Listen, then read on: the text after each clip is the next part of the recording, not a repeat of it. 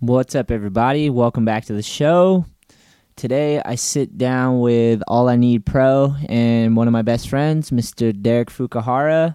He flew out here for the Good Eye premieres that we just had uh, this weekend. We hit up, where did we go now? We went to the Hive on Friday, which was epic, and then we went to OMF Skate Park and premiered the video outside in a windstorm, which only made it that much more epic. Um, some solid skate footage coming from both those ses- sessions pretty soon on the YouTube channel. Um, we also, oh, so today we discussed a little bit, a little bit about developing life skills. Um, we kind of went in. This is a three-hour podcast. Me and Derek always get down like this, whether we're recording or not. So, covered a whole bunch of stuff. I kind of delved into his past a little bit, and uh, we talked about High Rise, him and his homie Aaron, their creation and what they're working on and developing.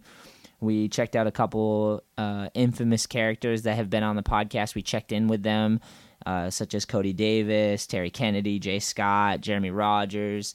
Uh, we also talked a little bit about the Grind King parody account that has more followers than the real Grind King. oh my god! Um, this is a really fun one. Uh, we had some YouTube live people too chiming in, so we went back with them, back and forth with them for a little bit. But about an hour and a half, we uh, turned the YouTube off, and it was just for you guys. Uh, as always, if you would like to support the podcast or All I Need or any of that, uh, please try an All I Need deck. Uh, the best way to do that would be to cop one from your local skate shop. That's the win win. So you help out the shop and you help out the podcast and the movement. But if you live somewhere where you don't have a skate shop, I totally get it. So we got you covered with our digital skate shop at allineedskate.com. We got skateboards and apparel up there, and there's some DVDs coming soon of Good Eye.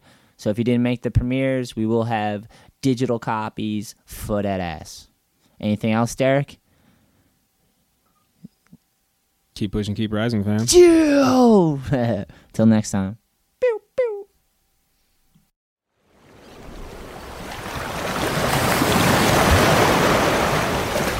You are now tuning into the All I Need podcast.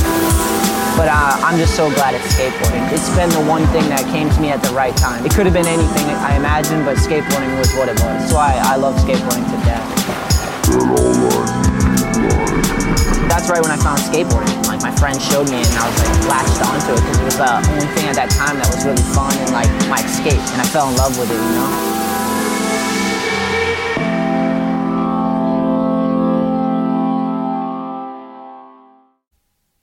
Yeah. What up, Derek? What is Gucci? Hell yeah. All right. I think where we're going to start this podcast off is we got Mr. D Fuchs, Derek Fukar out here. Uh, he flew out here for the Good Eye premiere. It's two of them, actually. Mm-hmm. Let's start with uh, your good old flight out here. That was great. Shout out American Airlines. Choo, choo, choo, choo. Give us the rundown. Give us the full rundown. So, the An- hell. Anthony's like, yo, I want to get you out here for these premieres. You have footage that's seven years old in this video. And I'm like, let's go. So he books me this beautiful flight. It's like Thursday, 2 p.m., direct flight, lands at like 9.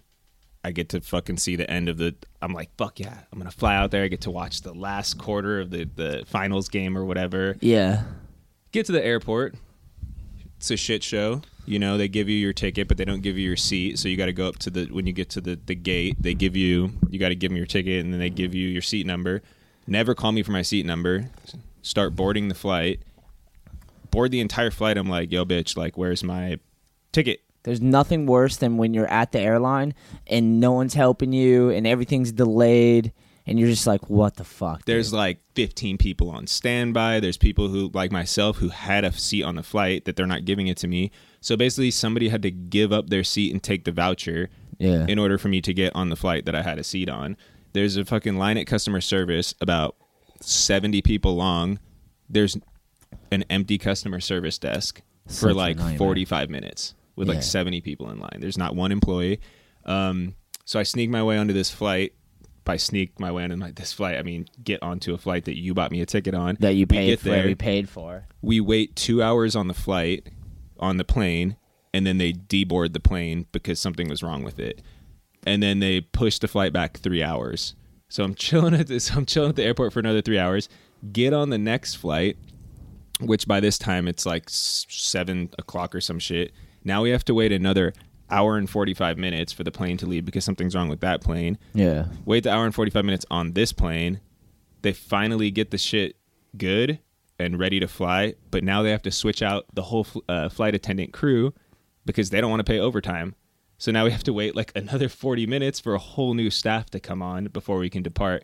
So basically, this is like 150 flight turned into like a red eye where I arrive at 4:15 in the morning. Like I land at 4:15 in Shetler I have to drive like an hour to come get me. We I get was just back- getting updates on my phone every like 20 minutes, like flights delayed, flights delayed till 2 a.m., flights delayed till 2:45 a.m. And I'm like, oh man, poor Derek. stressful. And eh, then, eh. like all week, I, I had people that I'm like friends with on Instagram that were just having nightmare American airline flights. Like some dude I know is like flying out of like Florida back to California, and they had to like land in North Carolina, and then they made everybody stay overnight, and they didn't give anybody vouchers for hotels or food or anything. So people just had to like stay in the airport. They didn't come. They didn't fucking do anything about it. This other chick I know was flying into Rhode Island to Providence they fucked her flight up, so then she had to fly into Boston and take an Uber from Boston to Pawtucket or wherever that is. Yeah. It's just like a disaster. There's like no customer service. There's like nobody at desks. It's just terrible, man. And you said it was American, right? American Airlines. Just Isn't that usually Delta's move? I have no idea. I'm They're just taking like, the king, the king of fucking horrible I'm airlines. like just fucking gonna spend the extra bread on JetBlue from now on. Just Yeah. like let's just JetBlue this bitch. Because it goes right out of Long Beach, right? Yeah, Long Beach. Like I don't know if Virgin America is still even a company, but that was tight. You get it was like Soul Plane. You get in that shit. They're playing like techno music. There's Yeah. like fucking neon lights everywhere. That's kind of how JetBlue was when they first dropped on the scene. They had all the amenities and it was like Mhm. nice. You're like, whoa, I'm on like they care about us. dude. You know what scares me is like fucking airplanes. That's you can tell how like much we people don't have it together when airlines fall apart like that and you're waiting for a flight and they're like switching planes and people are getting angry You're like dude everything's surface level. This whole thing could just go crazy. Like someone might flip out. They might be working for the airline flipping out. Like someone hit here in the plane. Like you think we're like domesticated normal people but savages on these planes bro. Dude airline like airports are crazy because it's everybody's so anxious. Like flying sucks. Like i used to like flying when i was younger in my early Yeah. 20s and going on a lot of skate trips because like, you know i felt like i was like doing shit with my life because i didn't go to college. So i'm like ooh i'm fucking flying around the world skating. I was excited but like now i'm 35 as fuck and i'm going to airports and i'm like this shit sucks. It's terrible on your body. It's Yeah. stressful. You get there. Everybody's super anxious but everybody's holding it together Yeah. so you have this like crazy like passive aggressive feeling like That's what it is. airport you know Yeah. like everybody's on edge but everybody's holding it together so there's like this tension and it's like we're all fucking bummed we're all stressed out but nobody's everybody wants to snap but nobody wants to be the one to snap yeah you hey lady yeah and it was cool like it wasn't cool actually but like Yeah. everybody held their shit together on this flight and everybody wanted to freak out but you know everybody just played the adult role and just Good for them. with the fucking punches you know real quick, real quick. Let me check. Uh, shout out to T Plug on YouTube. YouTube live stream. Noodle Doodle says, "Ayo, Noodle Doodle crushes Derek." what's up He noodle usually comes through with like solid questions. Um, Roughs on skateboards is my homie Mason. What's up, guys? Anthony, you've been crushing it with all this stuff lately. Crazy run you've had this last month. Ha ha ha. Thanks, Mason. Yeah, dude, it's been intense. So, all right, a little. We'll do a little backstory for the people out there. So last weekend was our first two premieres for Good Eye. That was sick. Shout out Solstice Skate Shop, New Bedford, Mass. Civil Skate Shop in Providence. And then right before that, Timmy flew out, busted his spleen. Little recap on that. Almost died. Helicopter ride from Taunton to Boston. Like your boy's bleeding internally. He had to go to. He had to take the chopper. Chopper. You know. You're like, oh my god. Um, Derek gets out here. Flight gets delayed till four in the morning, but that's all good. That was mild compared to Timmy. the whole time I was like, at least I didn't bust my spleen open. I know, dude. I've kind of been this whole time you've been out here. I've kind of been waiting for something. I know something bad to happen. Knock on yeah, knock the A logo wood. Let me get Oh, some of that. chill, chill. Get some of that. Um, yeah. So he gets in at four, which wasn't so bad. I just fucking put on a podcast, drove, picked you up, got back. Air mattress. It's an epic air mattress if it works. So nice. Yeah, I wake up the next day, Derek. Oh yeah, not even. Let's keep going. So Derek gets back. He's on an airplane all day, switching planes and stuff. I imagine you're sweaty as hell. Uh, just clammy, clammy, right? Yeah, yeah. so clammy. Gets here, I'm like, guess what? This like a day before he gets here, my water heater busts. So I'm like, yeah, I hope you're into the Wim Hof method. Cold showers all day. freezing balls off, dude. L- getting delayed on the flight, losing your mind, getting here, cold shower, and then a deflated air mattress. I wake up in the morning, kids in a clamshell, which is the air mattress. Just, uh, it's eating them alive, you know. At that point, I was just stoked to not be in a damn airport. Yeah, true. Anything's better than that, right? For real. Yeah, man. Well, I'm glad you made it out here. Me too. Stoked to be in New England, man. How do you how do you feel about what we did so far? It was great. It's been awesome, man. Just being able to hang out with the crew, get to see some uh, new towns. I didn't. I've never obviously New London. Didn't know it existed. Yeah. Shout out to the Hive and Charlie. Um, got to go to Narragansett yesterday, Evan's hometown. Um, also Conrad, Kareem, like a bunch of homies live there. Yeah. got to check out that scene. That was awesome, and hasn't been like too crazy because just a shitty first flight. You know, coming off the flight and then waking up and having like a full schedule can just be so harsh. yeah. You know, Yeah, yeah. yeah. and just being able to kind of like kick it and rest and then like save my energy for when we got to go skate and stuff. That's you know, I'm not 22, so I, I need my rest. you said 35 is fuck, right? As fuck. Energy comes from rest. You guys know. You guys hear Shetler say that say that all the time. Yeah, today's kind of our chill day right now. We're just kind of recouping because the last two days have been heavy. So, like, Friday, uh, we ended up going to the Hive, which is in New London, Connecticut, which is epic. It's Charlie King. Shout out Charlie Shredded the whole time, yeah, right? Sick. Dude holds it down. And uh, we showed the video. It was a little jumpy. With the projector was a little jumpy, so it wasn't the best like viewing, but like the session, hands down the gnarliest like out of all the premieres the hive was like i can't wait to show you guys the edit basically because it's heavy very very heavy and derek killed it for sure it's Hell good yeah, to see you. you. like sharp on your board well i know you don't you don't think that was but Yesterday was more of an example of how I skate, but yeah, Friday night. Friday night, I just love indoor wooden parks. There's like something about indoor wooden parks that just gets me sparked. Maybe I so- don't know what it is. Like maybe it was the guy that was nodding off was oh it him my got gosh, that dude was awesome towards the end. That shit happened at the end, and the homie got hit. He was nodding off with a cigarette in his mouth, like at midnight, and then some kid's board shot out and hit this dude in the dome. trucked him right in the face on accident And then we're like, let's get the fuck out of here. It's Yeah. getting weird. Like everybody's pretty much gone. that's when you know. That's what I was saying. I was saying it felt like a Fibro thing because like back in the day we do Fibro premieres or demos and we show up and it's in the middle of nowhere usually like sick skate scene, bunch of like weirdos and stuff, you know, which is awesome. But you show up and they're like, you're the demo, you're the pros or the AMs or whatever, and they know it and they don't have any teams come through, you know? hmm And uh, it kind of had that vibe of just like kind of small town, but like awesome, you know? And uh, yeah, then it got weird because that dude got trucked in the head. He was already nodding off. You could tell he was on something that shouldn't be on. And then he got up. So this kid shot his board out. It launched off a ramp. This dude's nodding off in the chair. The board flies. Bam! Right in his fucking face. The dude falls down, grabs his face, and then he gets up and he's still holding his face and eyes. And he walks into the fucking railing on the stairs and like basically knocks himself out, falls back down. The kid who did it is looking at us, just like, what do I do? Because he's trying to help the dude and talk to him, but the guy's like, wouldn't take his hands off his face and wouldn't look at the kid, and he's like, so he's just looking at us, and we're like, I don't know, like good luck, like that's when I was like, we're out, that's We're it, out. And is- I filmed that kid, the kid nodding off. I was filming him the whole time before Shetler was trying a trick. And he was like nodding off with a lit cig in his mouth. Like he, he was like Oh. rapping to himself, and then he like nodded off for 30 seconds with a cig in his mouth. And I'm like, fuck, is this kid passed out? Is he gonna burn himself? And then like 30 seconds later, he just like wakes up, takes a drag of a cig, and just starts rapping to himself again. I'm filming all this shit, and the one try I don't film it, he gets hit in the Yeah. face with the skateboard. And I'm like so disappointed in myself at that point. I I, know was the like, feeling. I could have had the world star. clip.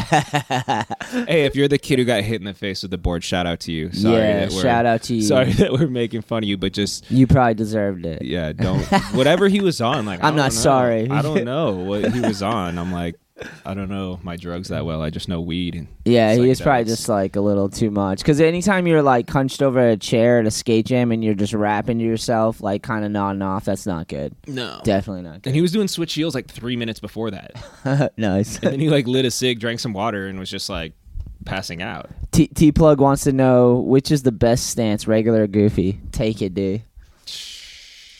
I'm Well, more of you- a, you're- I'm, I'm more of like a switch nollie, like a fakey dude. Ooh, You know? Yeah, yeah, yeah. These days, yeah, I like it. I've gone through all my phases. I used to do nollie, now my knee's pretty bad, so I got to go switch nollie. Switch nollie. Yeah. Nice. I'm gonna say regular because I skate regular. So, So Noodle Doodle wants to know how would you come up with the name Good Eye? um, does it mean anything? Nice. Shout out Noodle Doodle, crushing it. Per Good question. use. Good question. All right, so when I first got hooked up by a skate shop, Solstice Skate Shop, New Bedford, Mass, super cool to me. They put me in touch with Deluxe because I was just like, look, man, like I'm trying to do something cool with skating. I love skating. This is super fun. I was ambitious. Like literally, I was homeless at the time, you know. So I was like, I got to figure something out. Otherwise, I'm gonna get a job and like I just wanted to travel basically and figure it out. So they just linked me up with the dudes from Deluxe like Jim Thiebaud and uh, Mickey Reyes and uh, Gabe Morford and my homie Dan Vellucci was filming for them at the time. Chris Tremblay was riding for them. So Chris and Dan were just like, let's go out west. Like, let's just go on the road. Like, no money style. Like, fucking charge cross country in a van, you know? Like, Highly whatever. recommend doing that to every young skateboarder out there. Yeah, if when you- you turn like 21 or something, like hop in the van with your homies. You know, and even if you're younger, if you're like 16, like you live in the suburbs of somewhere, you live a you know hour, two, three hours away from the main city. Like you're 16, 17, 18. Like convince your parents to like let you go to the city, Yeah. get a little hotel room, and just shred for the weekend. Experience some new culture. Okay, back to you, Shetler. Uh, well, I agree. I I, I want to kind of add on to that. I'll get back to Good Eye, but yeah, uh, don't let anyone rob you of of your own development. Like, so they'll try to tell you go to school, do this, follow this. People will try to tell you adults because they're worried about you and scared, or maybe they're just like too controlling. But for sure, live life first and figure out what the fuck you're made out of. And that means you got to go places and see perspectives and ideas and make mistakes and get past them and like leave your hometown occasionally, you know? You don't want to be stuck in like people will take your life away from you, you know? In, in with good intentions too. good intentions. They Yeah. want what's best for you. That's why they're telling you to go to school and stuff. But definitely, um, one of the best experiences in, in life is going to see how other people live their lives. Like just going to Narragansett yesterday and like seeing that town. Yeah. You know, and traveling will is the most humbling thing. It'll Yeah. make you realize how small you are. Cool, you might know your town like the back of your hand, but when you go somewhere new and you don't know where shit is, and it really humbles you, you Yeah. know, and you realize like how small you are and how hard you have to work to make an impact on this world. Yeah, absolutely. It puts everything mm-hmm. straight into per- perspective. All right, so back to Good Eye.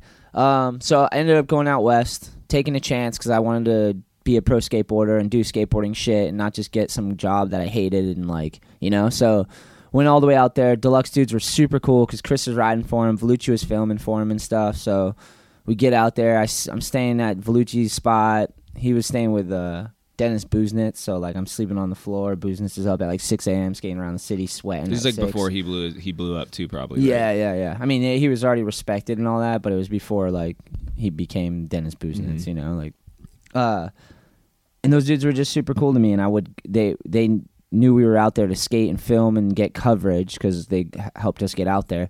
And then uh, we were just shooting with Gabe Morford the whole time. OG. Photographer, yeah, shoots all those legendary SF people like deluxe stuff. He still does, and he's just such a solid human. And he would always say, like, when you were trying to trick and almost die, you know, or get out of it safely, or like you escape disaster, you know, he'd be like, "Good eye, good eye," and he would just say that, and I remember that, and it stuck with me because it was just like someone on your side, you know, like you're trying mm-hmm. a really intense trick, everyone's working together. He wants to get the photo, like he just found the right words to like encourage you, you know. And he know he knew Gabe's really good at that because he's he's dealing with young man. people that are trying gnarly shit, pushing themselves because they want to make a name for themselves and get that photo and the footage and like there's opportunity. And Gabe's such a professional, and he was just like he had the right words that like would just make you be like, oh yeah, you know, like because you get down on yourself trying to trick, you want to give up shit. He's like, good eye, you got this, you got this, you know? Dude, that's a good question because I literally had I didn't know the backstory on that. Yeah. Like I I know when I'm out here skating with the crew, like Shetler, we're always saying good eye when somebody like tiptoes out of something, but Yeah. I didn't know it was from Gabe Morford. I thought it was just, you know, that's like some baseball shit. That's like, Yeah. you know, when you like don't swing a at coach. a pitch, you know, Yeah, you don't swing it at like a shitty pitch and it's like, good eye, good eye. you know? Yeah. Like I honestly thought that's what it was from. I didn't know it came from Gabe Morford. That's awesome. And Gabe Morford's a legend, man. Like when I think, you know, he shot like a lot of the stuff that when I grew up being very impressionable in skating and Yeah. looking up to all these dudes. And when I think of Clipper Ledge, I don't think of any specific skater. It's weird. I think of Gabe Morford. He's not even the skater. I know. But I think of him when I Although he is a Clipper skater, Ledge. but he's not the pro. He's like, Yeah. I don't know if he's ever. He probably never even skated Clipper Ledge. yeah. But like, I think of him when I think of Clipper Ledge. Yeah. Isn't that weird? I think No, of a is. filmer instead of a skater. No, no, I get it, dude. But that's fucking. That's good fucking question, dude. There's some of my favorite people is photographers and filmers are like you were talking about this earlier. Like I didn't I never really felt like a skateboarder. You were saying that, right? Yeah. And uh I kind of felt that way too. I vibed with like the photographers and filmers and TMs like more than just like the average skateboarder sometimes. Mhm. Especially average like sponsored skater. They're Mm-hmm. cool, but like I don't know, for whatever reason I just liked older adults. hmm And I think You know? know? you know, like we're we're the type of dudes that like creating community. You know, like you film and edit and you do all this stuff, and I'm the same way. I always like rounding up the the squad, and you know, if there's an extra camera, like fuck, I'm not trying a trick. Like I want to shoot it, or Yeah. somebody's trying a trick, and I have a photo camera on me. I want to shoot a photo of the trick. Like I want to do something to contribute. It's like Besides just being the star, like be like a role player almost. yeah, and it's you know, skateboarding is an individual activity, but it's individuals put into a group that's like a team, and you know, when you work together, you can get further. Yeah. you know, and I want to help do propel more. Yeah. anybody, you know, and Yeah. you're part of the trick. You know, you're part of the trick when you're there cheering your homie on, but then when you get an extra angle of it, like you're even more part of the trick. Yeah. you know, Yeah, and, you're uh, helping them too, because it's just like that might be the angle that's the better one. You know, like crazy. they're like, oh, I'm glad you got that shit. You know, exactly. yeah, that's awesome, man. Uh, T Plug says regular squad in the building. Yeah, I'm regular, so I got a backup for my boys in the regular footed. Mo- but I skate switch a lot too, so I, I I hang out in goofy once in a while. You know. Uh, Noodle Doodle says wise words, dudes. I got I gave college a year and it just isn't for me. It made me feel like crap. Did you ever do college? Yeah, I did some community college for like two years, but uh, that was kind of right in the height of when I started traveling a bunch skating, and uh, I I just knew that those opportunities were once in a lifetime, and I can always go back to college if I wanted to. And I didn't really know what I wanted to do. I was so focused on skating. I was like getting tricks and four one ones, and I was like going on tour with like P Rod when he was like am for City Stars, and you know I was like hang out like going on in the van with like Mikey Taylor, P Rod, like all these dudes, you know when they were still am, and I was like, um, I I need to just kind of run with this, Yeah. Um, and I also believe like the older I get, it, it's weird. I'm like conflicted because I feel like college can be a really good opportunity, but you you really have to know what you want to do because you're just gonna piss away a bunch of time and money, and you know you're just gonna figure out if you're not passionate about your the courses you're taking, you're just gonna figure out ways to pass without actually learning. You know, so I believe that it, it's once you take time off, it's gonna be hard to go back Yeah. but figure out what you really want to do because there's no point in just going through the fucking motions and then you get a degree and you you don't give a shit about that degree like the people that do the best in college are the people that coming from somebody who didn't go to fucking college but the people who Professor Derek Yeah. Fukuhara, go ahead. the people who like do the best in college are the people that are truly passionate and they see their long-term goal so they're like going to these classes and then they know kind of what they want to do when they get out of it Yeah. so, you know, maybe if you take a year or two off, figure out what you really want to do, and then you can take those classes to to uh, push you forward in that. Maybe you don't even get a degree. You know, like um, maybe you start a business and you a small business and you take business classes just to help you figure out ways to um, to move forward with that business. Yeah. You know, you don't even have to think about getting a, a bachelor's or a master's or anything, but it's these classes can benefit you. Um, yeah, I don't know. I, I feel I feel like we're in the best time right now because there's so much information and knowledge out there, and we're connected through the internet that you don't ha- necessarily have to go pay a shit ton of money to go to some college before you know whether you are you're even interested in learning Mhm. these things, you know, or like you don't even know what you're taking or what Mhm. you're paying for. It's like so fucking confusing, you know. But like now, if you have like a genuine genuine interest in something, you can start looking at people online that have full lectures about these things and like you can start to really figure out what you might want to pursue as far as an education before you even shell out all the dough. The problem with education is they tell you to do it as like a security thing. It'll help you get a job, it'll give you a leg up. That's kind of not that's been proven kind of debunk after like a recession and after education has kind of failed and the degrees aren't getting jobs like they were and like so it's like it's not I love the idea of going to school if you like like Derek was saying if you kind of have a vision and you know what you want to learn and you can you know what you're going to spend all that money on and you're passionate. But the way to figure that out is to live some life first, you know? It's insane to think that at 18 they're just going to shell you off to 4 years and like make you pay so much money and a, a lot of them just go to party, you know? That's it's what like I'm saying, Someone like- else is paying for it and they're just there to party, you know? You can You party just- without going. and you can figure out how to pass your classes. Like a lot of entrepreneurs say, they just say start a shitload of businesses and fail at them in your 20s.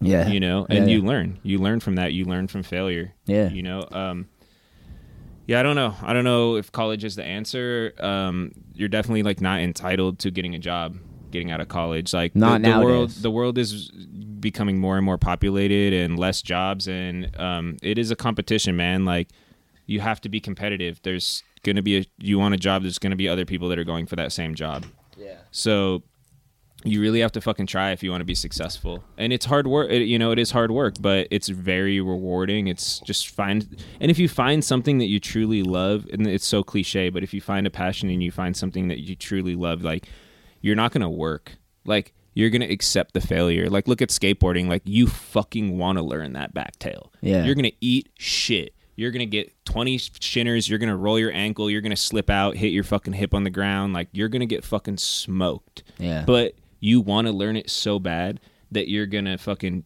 take all those slams in order to roll away. And if you can find something in life that you have that same energy towards and the same passion for, like you're gonna be successful. So it's just dabble with a gang of different things, and then when something clicks, run with that shit. Yeah. Run with it for five years. Yeah. And you're and take all the failures and roll with all the punches, and you're guaranteed to be successful. And then don't hold on to it. Yeah. You know, after five years, you might fucking get over it, but you're gonna learn so much that you'll be able to like pivot to something else. Yeah, I was gonna say, I was gonna say, like for me, I latched on to skateboarding at twelve, and I was like found this thing that was worth working for. It didn't feel like work because it was fun, and but it was so rewarding that I was like, I'll pay any price to keep this in my life, you know. And then um, from there, I just kept pursuing it, and then then what I did was I was like, fuck, if I want to keep this in my life, I have to get more skills because like I got sponsored, so I had to learn how to network. I had to learn to communicate better. I had to learn to work with brands and figure out design with like footwear, and I had to like work with uh, artists and sales reps, and like I learned a bunch from just being involved with these brands and seeing how the whole working, the internal workings mm-hmm. were. So that helped me get an education in that sense, and that helped me keep skating in my life mm-hmm. longer, you know. And then you know things happen, and then recession, and then sponsors go away. So I still stuck with skateboarding because it's something worth working at, but then I just expanded myself more, you know, like I got the blue collar job just so I could start the brand, and then that gave me, uh, it reaffirmed my work ethic that I worked hard, you know, and then uh, I was like, now I got to learn, I got to educate myself, and luckily for online, I could look online and start figuring out how to start a company and where to begin, and listen to these people talking about what they did and what they didn't do, and the mistakes they made and how they did it, internalize all that, and then do learn it through just trying it, you mm-hmm. know. so it's just like you can you can develop more you know? You can learn nowadays and you can find all this stuff online but you need to find something worth working for. That's mm-hmm. the hardest part mm, because have to most people don't in. even know why they want to work you know? Like mm-hmm.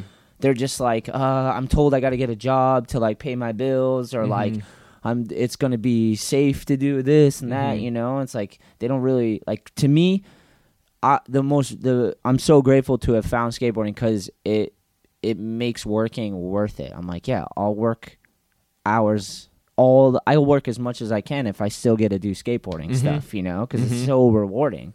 It doesn't Yeah. make it feel like work. It's hard, it's grimy. There's days where I'm like overwhelmed and exhausted, but there's fruit that yields from that work because then Mm-hmm. we have these premieres and we have these pro graphics come out and the tours and the trips and the magazines and like it's like yeah, all that grinding was worth it, you know.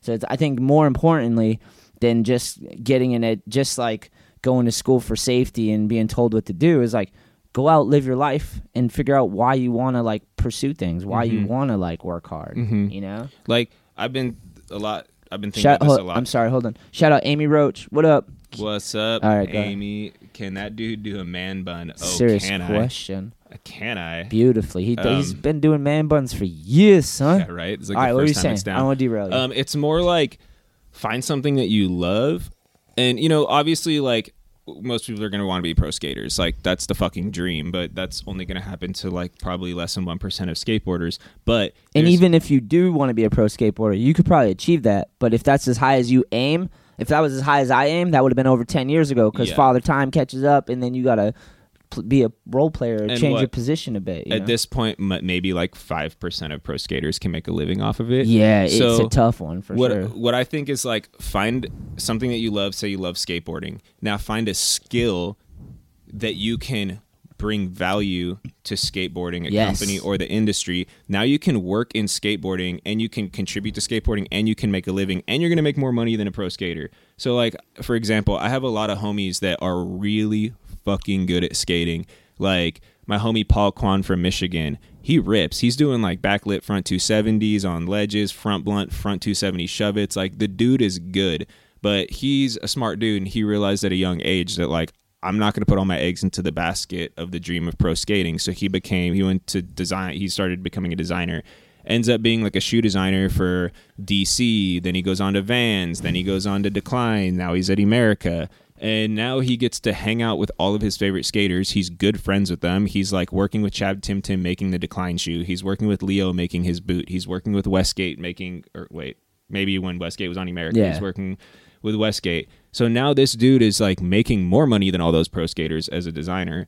He still gets to skate with all of his like idols that are now his fucking peers and his friends. yeah. And he doesn't have to stress out about it and he has skills and another dude, Jeff Mikett, there's this homie Jeff Mikett, I think he's from Ohio and he moved out to Cali a long time ago. And this fool was switch big flipping eleven stairs in Oh, lines. dude. In lines ten years ago. You know, like he hit a little adversity and he's just like, okay, well, I need to like, I've had tricks and videos and magazines, but you know, I need to step it up and be like a real man. So he became a shoe designer as well. And he went on to being working at Vans, started from an intern, was like a real designer. And then he went to be the lead designer at Lakai. Now he's at New Balance. And it's like that dude still goes to the skate park, does amazing tricks, Yeah. you know, but he can contribute to skateboarding and make a living and not struggle and have a great life for himself and have a family and provide for them. So I always look at it like if you love skateboarding, find a way to contribute and because the the glamorous lifestyle of skating, like motherfuckers aren't making money skateboarding. You know, like there's probably like 50 skateboarders in the world that are making a, a nice career off of it. There's like a there's like yeah, there's a handful of people that are making some money and then they're just portraying that like you, you it's just like that's all it is. Like the money is what it is. To being a pro is this and this and all these nice things. So then everybody lusts after it. After it, but there's only like three dudes. There's only so many dudes on Nike. You know what I mean? Mhm. That are paying them the money like that. And that. it's finite. So they just sell you an image, and then everybody wants that image, but not everybody gets that image. So Mhm. they're kind of like deceiving you in some sense, you Mhm. know? Like, like when you find out that dudes who rides for big dudes who ride for I cannot talk today. This is insane. Dudes who ride for big uh, board companies are not even getting checks. They're just getting royalties for like 200 bucks a month, and they're grown ass men. yeah, you know? if even So- depending on the company. Yeah. And when you're 30, 200 dollars a month is literally like two weeks worth of groceries. So it's not enough to to to actually there's your phone bill and Yeah. like a week of groceries. So Yeah. yeah, like I always say, just whatever it is, it doesn't have to be skateboarding. Like I work in the cannabis community. If like you're out there and you smoke weed and that's something that you're interested in pursuing because it is the very beginning of the lift on cannabis prohibition. So if you get into that now, in a couple years, like you're going to be Gucci because it's so early in the game. So I tell people who are into cannabis, it's like you like smoking weed all day and that's something you want to do or you see yourself doing find a skill that you can contribute to that. Are you a photographer? Are you a videographer? Um, are you an accountant? Um, do you have a go get a horticulture degree and become a grower? You know what I mean? Like there's so many things that you can do to be part of something that you love and bring value and because we all got to make money. Like we're all going to be adults, we all have to be able to support ourselves. If we don't work, the dream don't. Yeah. let me say this. Um, back to YouTube real quick. Um, I love man buns. That's what Amy says. Shout out Amy. By the way, what are those cardboard looking things? Uh, my bobs, thingamabobs. Um, in the back. Oh, that that's what it is. It's cardboard boxes. We ship out um Sick. apparel and other stuff in there. All I need stuff. Derek's going man bun for you, Amy. Get excited. Get excited. He's throwing it up for you. This is special right now. This is special for the YouTube live. We're man button for you right now. So take a photo, screenshot. You can hang on to that forever. Um, Amy says, You ever seen the guy on the skateboard who fell from a flight of stairs and busted his chin full force on the ground? I've seen a lot of that. I've done that a couple times. yeah, I've been there. Been that guy. Double stitch got stitches twice right there bang bang. Noodle Doodle writes, When I was 15, I realized getting sponsored wasn't realistic, so I decided I was going to start a debt company and own a shop. All right, so let me say this. the reason why we're talking like this is because we, we've lived like a, we've had a career in Mhm. skateboarding, we've had pro boards. We were that young kid that was like super excited, wanted to be flow, am, pro, been through that, and now Mhm. we're older and we still want to be involved, so we've like, regardless of what you're going to do and what you're going to aim at, just gain skills, like Derek was saying. Like, just learn stuff. Like, find things you're interested in and try to expand yourself and bring value to those around those around you and yourself and try to help you know? If you if you want to help things grow you can be a part of them there might be jobs for you there one day you know? Like but i want to say this in defense dude. I don't want anyone out there thinking it's not realistic to be a pro skateboarder because i was a 12 year old kid from a broken family and if someone fucking told me to just go get a job or to, that it wasn't realistic that might have swayed me. I doubt it because i was very fixated on it but like it's possibly a pro skateboarder. But if you just want to be a pro skateboarder for selfish selfish reasons it's only going to get you so far The clout. Yeah. yeah, it's only going to get you so far because like the dream don't work by yourself. You need everyone involved. Like all those filmers, photographers, team managers, they're all old skateboarders that were like sp- trying to be sponsored in AM and Pro, and they probably did it or they didn't, but they realized, hey, that dream's still got to carry on for the next because people want to be a part of things and te- having a team sick and pro graphics are rad and shoes are sick and like all this shit is amazing and this whole little industry world that we create with our ideas and and then our actions is, is unbelievable. It's worth working for, you know. It's Mhm. worth doing emails and sacrificing even if you're not the pro anymore, you know. Mhm. So you can be a pro skateboarder, but you're gonna need those around you and you're gonna have to help them and build them up just as much as you're doing for yourself, you know Mm-hmm. The thing I realized is like once I turned pro and I had these companies putting me in all the magazines and paying to advertise my name and build up my my name and my brand, my personal brand, Anthony Shetler, I realized like that's a gift. So now that people know who I am all over the world because I've got to fly around and go to the country, now I can use that as leverage to start a brand to help all those around me, mm-hmm. like all the homies, you know, because I got the name and I got the, I've got the, all the stuff that people recognize and seen all the videos. So like a company paid for me to do that. That wasn't just me. It was was my hard work. I skated really hard and got all those opportunities and didn't squander it. But dude, all those all my homies that were working at those companies, they helped me get me those ads, helped me get those videos, helped me, you know what I mean? Like they did all the work too. It doesn't a lot of people will have egos and they think it's just how good they are, you know? Mhm. Like maybe for Nyjah that's the case. He's the ultimate talent. But there's only like one of those a generation, Sheckler or something, you know? And even nowadays it's like so many people are good. So that's not what's going to make it. Mhm. You got to have more skills. And that's another thing too that like um, experiencing coming up. If you could skate your ass off and you could skate seven days a week for ten hours a day, but that doesn't mean anybody owes you shit. yeah, like- it might be boring as fuck. You might be too robotic. You might be just like no heart and soul. Like who knows? I see a lot of that where I'm like, yeah, you're technically the best, best skateboarder ever, but I'm not. Doesn't move anything. You know? Like some advice that because I've always been into a lot of shit, but for a while when I got caught up trying to really like go for the skating thing, like I lost sight of a, a lot of my interests and I just put all my eggs into skating and you know some advice for kids that are that are sponsored or like almost sponsored is like like I just said don't skate nobody owes you shit just because you skate more and harder than the next person Yeah. like what an older dude is going to be interested in is like you're not going to tell any 35 year old sponsored pro anything he doesn't know about skateboarding. Yeah, You yeah. know, when you're like 19. You're not gonna fool your Like, way into sponsorship. bro. What, other what other hobbies and passions do you have? Like, do you play guitar? Do you shoot photos? Do you fucking have a garden with tomatoes? Do you are you an electrician? Have you, a developed your character in other ways besides just being like uh, kickflips all day? Exactly, Yeah. because the the 35 year old dude like doesn't care if you're gonna kickflip five o the box. Like, if you start talking to him and you're like having a conversation and you're like, oh, dude, yeah, like I help my parents with our garden. You know, we have like we grow carrots or we grow this, and the older dude's like, shit, I want a garden. Like, so what? What kind of fertilizer do you? You know what I mean? Shit like that. Or well, like, we think like, who do we want to go in the van with, or who do we want to work with? Because like, I don't want to just work with the dude with the headphones on that can do the amazing tricks, but doesn't mm-hmm. socialize and doesn't have any real life skills. There's Yeah, a lot like- of dudes like that. and the older dudes like like that are getting into their 30s that are professional skaters they're getting into other hobbies because Yeah. they've been skating so hard so if you're into like carpentry and you like build shit the the older dude might be like wait so how do you do this or maybe like you're dope at cooking or you're a chef like whatever you do like whenever you do stuff outside of skateboarding it's going to influence your skateboarding you know like it's only going to add to it, it's sure. only going to bring more style to your skateboarding you Um, know Yeah. Uh, Amy wants to know. Those are skateboards in the backdrop. I'm sorry. She's like, I gotta know. I must know. Answer me. Oh, these things. Yeah. Oh yeah, I they're didn't just realize. stacks of skateboards. Yeah, I completely agree with you, Derek. Like, I think you know what you're saying, dude. I want to see a real colorful one. All right, hold on, Amy. I got you.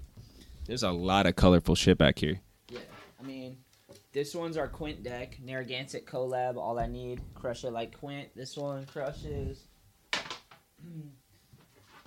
I'll give you one of mine. This is the mic board That's the podcast deck. podcast deck. There's only like three left. No lie. Um, I think Derek's are all. F- oh no, here's one. Derek's got one one defuke left in the building right here. This is uh in the trenches deck, Foxhole Fukuhara. This one sold fast, so only one left. Last one, dude. Available now at allineedskate.com. Use the use the discount code FOOKS F O O K S. Save yourself twenty percent off. Chill, chill, chill. Actually, I don't even know if that's still good. It is. that's- It's still good. All right. All right, let me go back to YouTube Live real quick. Noodle Doodle says, "I want to have a career in skating, so I'll never, I never have to quit. I don't want to be that guy who wishes he could skate, but his job makes it difficult. My intent is money and fame. It's to skate for life. Always okay. So he's saying he just wants to skate for life. That's awesome, and I totally agree with you. I that's that's a good goal. My goal is the same. It's like I just want to have skateboarding in my life as long as possible. I'm not dreaming about Bentleys and all that stuff. It'd be nice to have all these really nice material things, but like that'll come if you work hard. But that doesn't drive me, and I'm sure it's the same with you. Like the the things that drive me is just like how can we keep getting better, and how can we do more for each other, and like how can we keep skateboarding in our life so we can keep going. Like mm-hmm. especially at 36, I'm just like I want to be able to keep rolling around. I want to be involved, and I even if we're not the pros, eventually like it would be sick to have a team. And that's why we have all I need, you know, and then we mm-hmm. can help other dudes do it, mm-hmm. and it, they can we can relive it through them, you know. Mm-hmm. Like that's like something I admire or I love. I don't know if admire is the right word, but I love the concept of that. Is that I can still be, I can still help them do what I already got.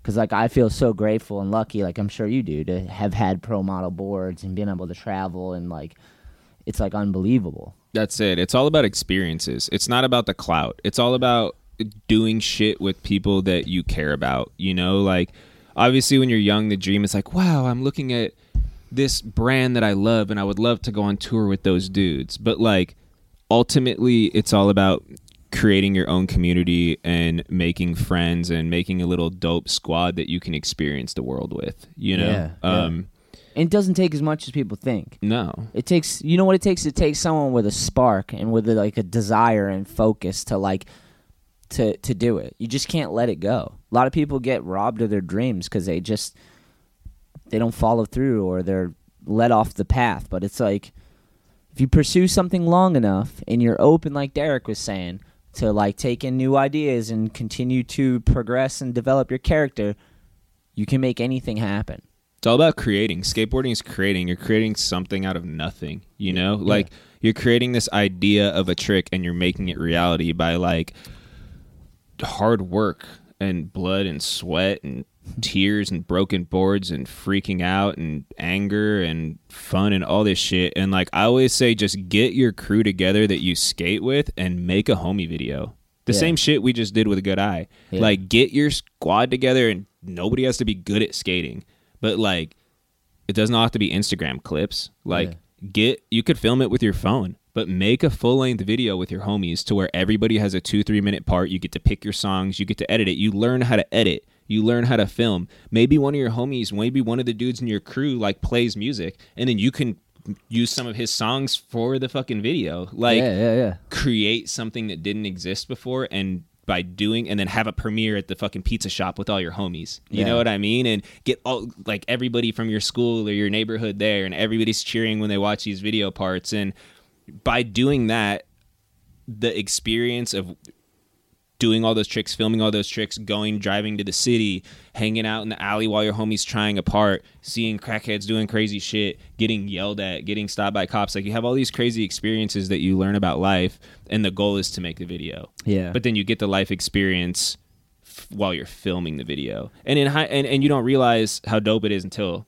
you know in You hindsight. reflect, yeah, Yeah. yeah. I agree. I that's one hundred percent. I agree. Doing something with your friends and working on something, not just dicking around all the time, but working on something like with having a goal, setting a goal goal with people, and aiming at something, and then trying to share that with people so they can check out everything you did and get more people involved. That ultimately is like the most rewarding stuff, you know, and it leads to good things. like podcasts exactly what we're doing right now like you didn't know what you're doing when you started this shit you just had an idea and then you learned like look at you you got a dope ass mixing board Yeah. you got the fucking program you know how to work you know you you've got the cameras you have it all set up with the mics and you learned how to do all this shit just because you had an idea that you wanted to It's because I want to keep skateboarding my life. you know if I can't physically do it and I'm 40, I want to be able to talk to skateboarders and talk about Mhm. skateboarding. Same with the videos. Like if I can't physically do it, I still want to be involved, you know? hmm Like I'm saying, like people don't aim high enough. Like it's cool to want to be a pro skateboarder, but you got to even aim bigger than that. You should aim towards the fact that you want to keep skateboarding in your life and think like, "Hey, I'm going to be a grandpa one day." You know? Mhm. Like to me, I just want skateboarding has been my whole life and I just don't know how to let it go and I don't want to. I don't think you Mhm. have to. I think you just have to instead of taking from skateboarding, you have to give back to it. You have to stay give involved. back Cuz like a lot of people you want to be pro and that's cool. You want to be pro hmm you know, and you can make that happen, go for it. But that ends, you know? And if that's your only goal, then that's kind of like a shallow goal because you can become pro and then it's gone and then you got what you wanted. You see that. Dudes turn pro, get what they want. It wasn't everything they thought it was. They stop making money. They got to get a job. Now they're no longer involved with skateboarding in some capacity. either that or they don't get a job and they're trying to get on any company that they could possibly get yeah, on because it's all about thing you chasing know- a sponsor and the clout. And it's like, dude, you're missing the whole point. Is like everybody down there, you could go meet up and make an epic video, and good things might happen because you guys are all still serving and working Mhm. towards skateboarding. You know, Mhm. instead of just chasing after some fucking weird shit. You know, Mhm. Go work at the shop and like throw games of skate and best trick contests and make the flyers and Yeah, get, the, get yeah. the free shit to give to the winners and build that community. Um, Noodle Doodle, let me clarify. He said, I meant my intent is not money and fame, and he was typing too fast. I understood what you meant, and I hope the listeners did too. I, I get it, man. Yeah, and I totally agree, Derek. Like, life is long, and it can be in the best way possible. Everyone says life's short, live it up.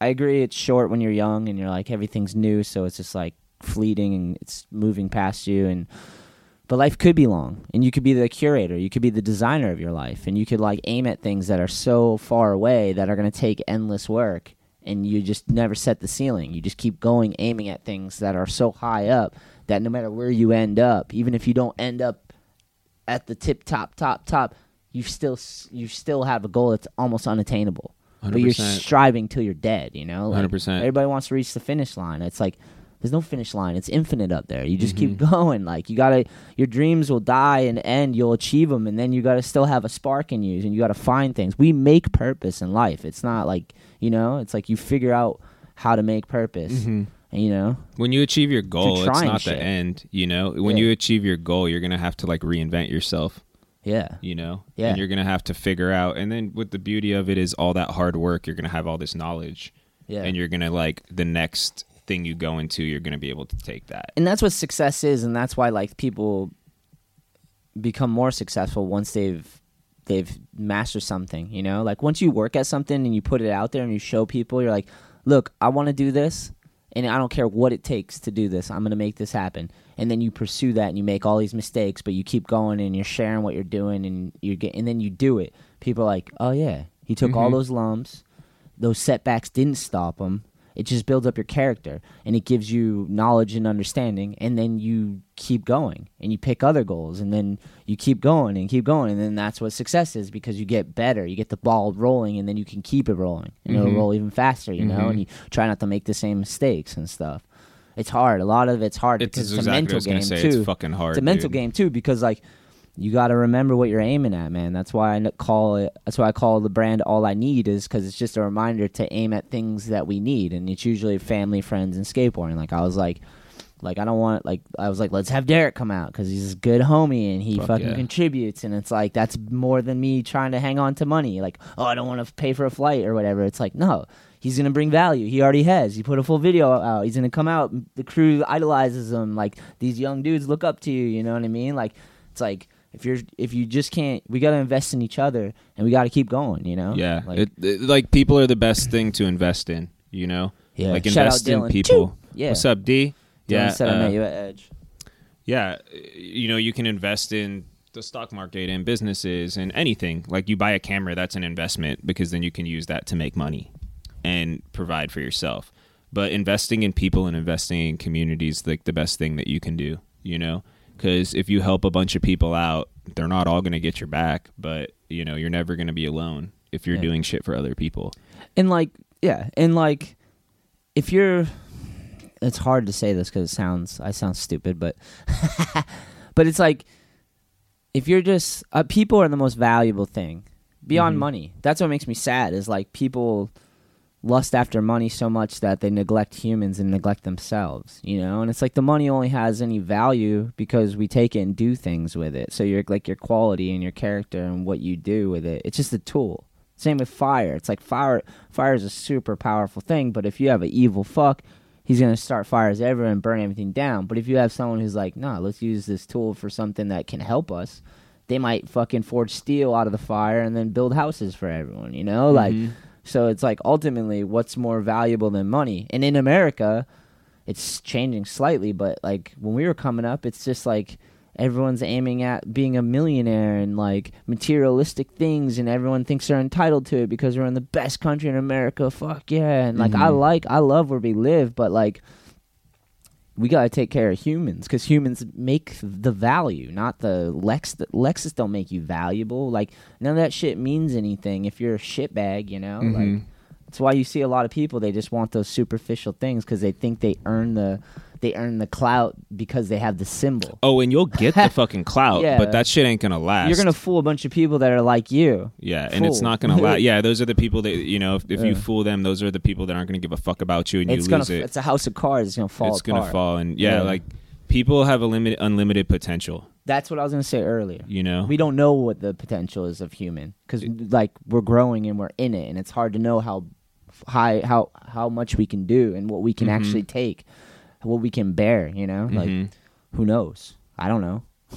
yeah, who I take on a lot. You, You could help somebody out, and you never know what's gonna happen. Like you could fucking like look out for s- some younger cat in your in your community, and that person could end up being the next Nyjah. That person could end up being the next fucking Steve Jobs. Like, Yeah. you know what I mean? Like, and you don't need credit. No. You just have the self satisfaction that you like helped. Yeah. You know, Yeah. behind the scenes, like it's yeah. It's just it's all ego. It's just I- taking ego out of everything. Yeah, exactly. You gotta get rid of the ego. Mhm. The ego is such a funny word because it means so much to so many different people. But you just gotta, or I just gotta remind myself that I gotta get past myself and that I don't know everything and that I gotta keep growing and learning. You know, like the ego or whatever it is makes you think that you have it all figured out. And then that usually bursts, you know, That and it's like that's what hurts, you know. Yep. It's like if you just start off in the beginning and go, "Look, I'm just a work in progress, and I'm just hoping that I'm smart enough or intelligent enough to not to keep tripping over uh, my own feet, and that I had these perceptions that were gifts to me, like being able to hear what someone's saying or to be able to learn how to articulate what I'm feeling and mean to other someone. You know, like that we could build up ourselves and our perceptions so that we can our potential could be boundless. Like you Mhm. see examples of people that do great things all the time, Mhm. and then money is meanle- meaningless to them because they have so much, but it's because Mhm. they've helped so many people. Usually, Mm-hmm. you have tons of people, and you all you help each other and help each other, and then you can have really nice things because they don't own you. Yeah, good things happen to people who are open and help other people, you Yeah. know, and like for the most part when you see successful people like most of them deserve it.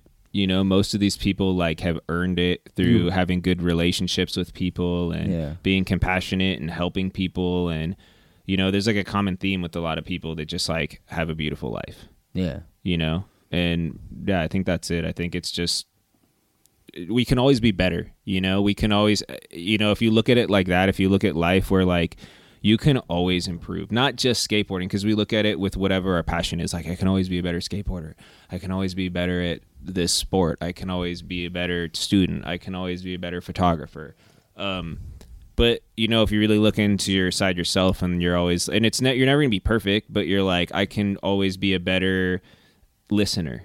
I can be like you said i can be better at articulating. Yeah, i could be better at um moderating my soda intake like i could be better at eating vegetables there's just like i could be better at calling my my, my mother yeah, you know like there's always room for improvement and i think if you just understand that and you're constantly working at yourself um, good things are gonna happen One hopes, right? you know One hopes. Yeah. Less all those bankers.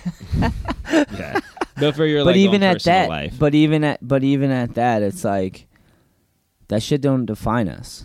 It's like you can your needs are pretty basic. You Mhm. need shelter, you need family, you need friends, and if you have some of those basic things, you can build off of them. You know, hmm people just want more than they've earned at the moment. You know, Mhm. like when you're young, you're young, and you just like see all these flashy lights and the heights that could be. And you want it as soon as possible, you know? Like, Mhm. who doesn't? You Mhm. know? And you're almost told in this country you're entitled to it, you know? 100% pe- people set that trap up, you know? dude they do and yeah and i think like hearing this if you're young and you're listening to this shit like Maybe we sound it- like assholes. it's just it's probably doesn't make any sense but like once you hit adversity this is kind of the stuff that goes through your mind you know Yeah, like yeah. anthony and i have both you know anthony has experienced adversity from like an extremely young age like his whole childhood and then you know like your path in skateboarding you know like Yeah, faced yeah, a yeah. lot of adversity like i faced a lot of adversity you know like when i first came onto the scene and like I dropped a part that kind of gained a little bit of attention, but then like I was just a super fucking like thirsty kid who just came off pretty kooky, and then I had to, I've been there. you know, and then and then you have to reflect because at that point my dreams got shattered, Yeah. you know, and I knew it wasn't my skating.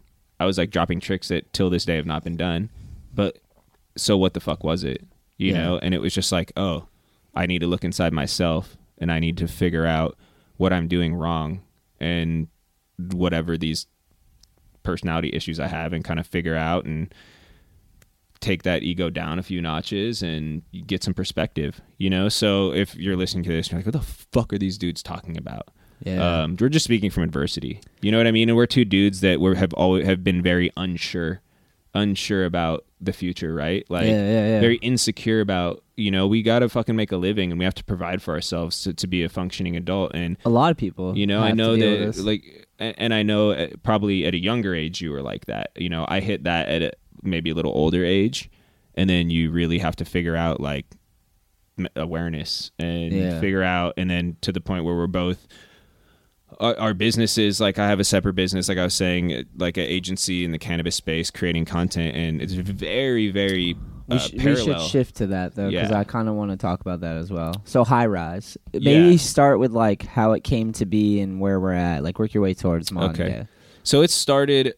Okay, so Shetler and I used to ride for World together. Dude. and then World can their program, and then I'm left as a 29 year old dude who doesn't know what the fuck I'm gonna do with my life. And I have some skills, but I don't have a lot of experience.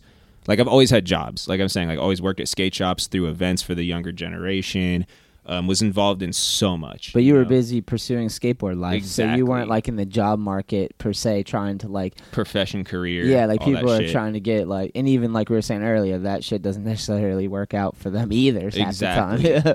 So it was difficult for me, and I had skills. You know, when we when I was writing for World, like they were using all my photos for the catalogs. Like I shot a bunch of the ads. Like I was helping film. Like I filmed a bunch of the shit in the videos. And uh, but when all that shit comes crashing down, you're like, what am I supposed to do?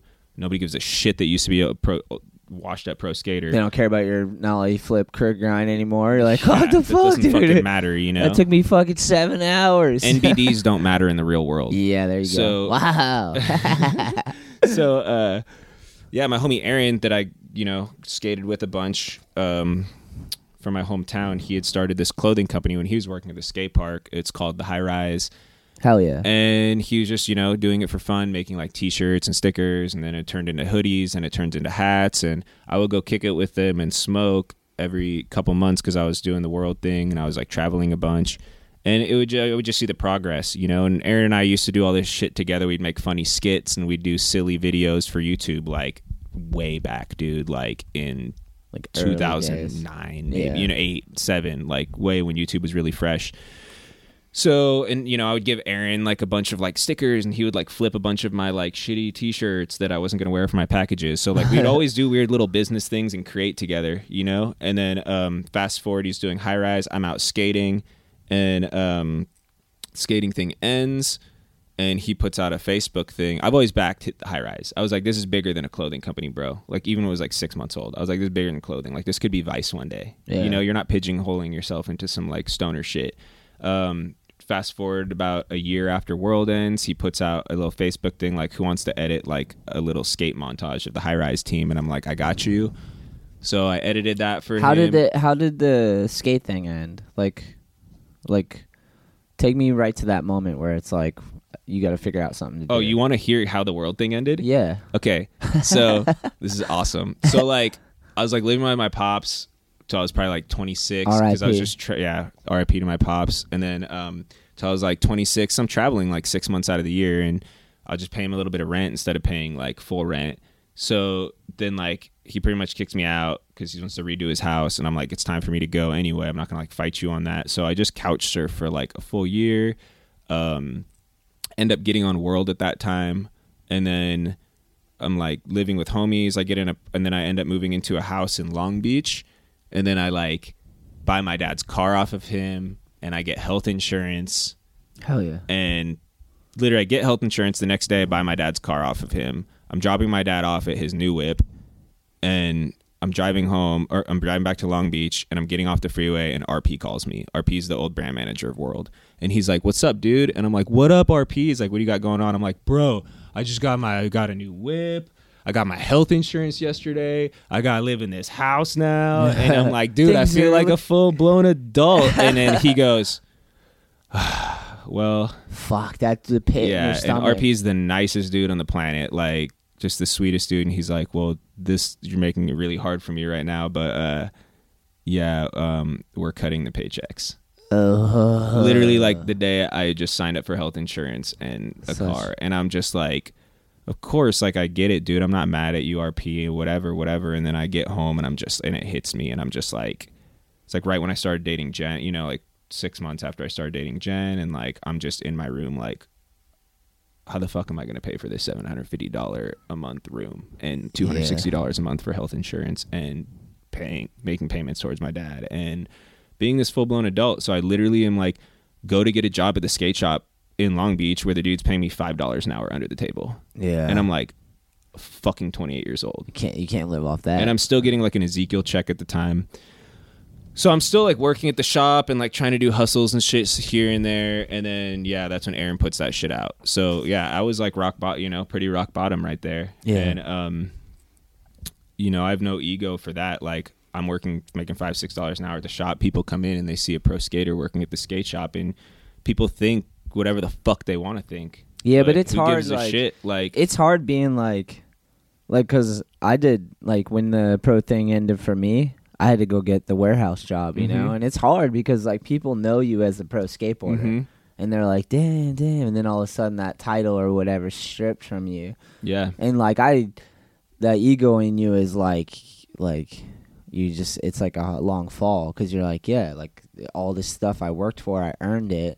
And people believed it, and they're like, "Yeah, you're that dude." And then Mhm. that's stripped from you, and now you're just in a warehouse. Yeah. You're not a pro anymore. Those boards don't matter. Yeah, Like all that shit. You're like, what? Lucky for me, like I accomplished more than I ever thought I would accomplish on a skateboard. And after the world thing, like you know, being on world and having the dope team that we had, and it was like a real family, and I got my name on a board, and I got to travel so much, and I didn't, I didn't want anything else out of skating anymore. Yeah. you know, like I didn't, I'm done. Like I gave a lot to skating. I was part of a lot of community. I did a lot of shit. I can honestly say like I gave my heart to skateboarding. I didn't just take from skateboarding. That's you know, that's a good thing. and I can honestly say that. And you know, I was cool. Like I didn't have to get on another company. You know, I think I might have hit you up like a little bit after and been like, "What's up with all I need?" And you're just like, "I kind of got to figure it out."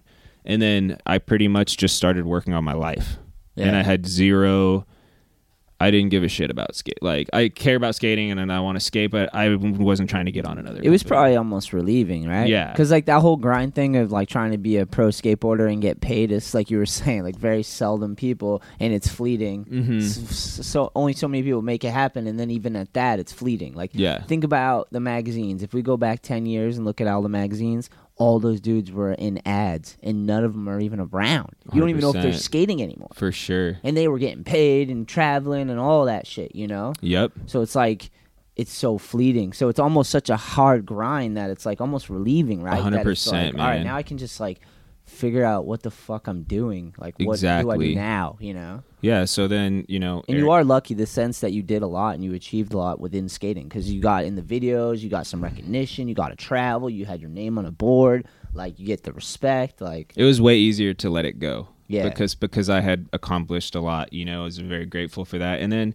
so yeah, I'm just kind of doing my thing, not really trying to figure it out and then not really knowing what to do, just trying to figure out what the fuck I'm going to do and Aaron puts that out there and I'm like, I got you whatever. I'll get paid like 200 bucks to make this edit. I don't even know what I did. Yeah. And then so I went down there, I edited it, and then this was like right when Instagram, like right before they made videos, like they made the 15 second videos.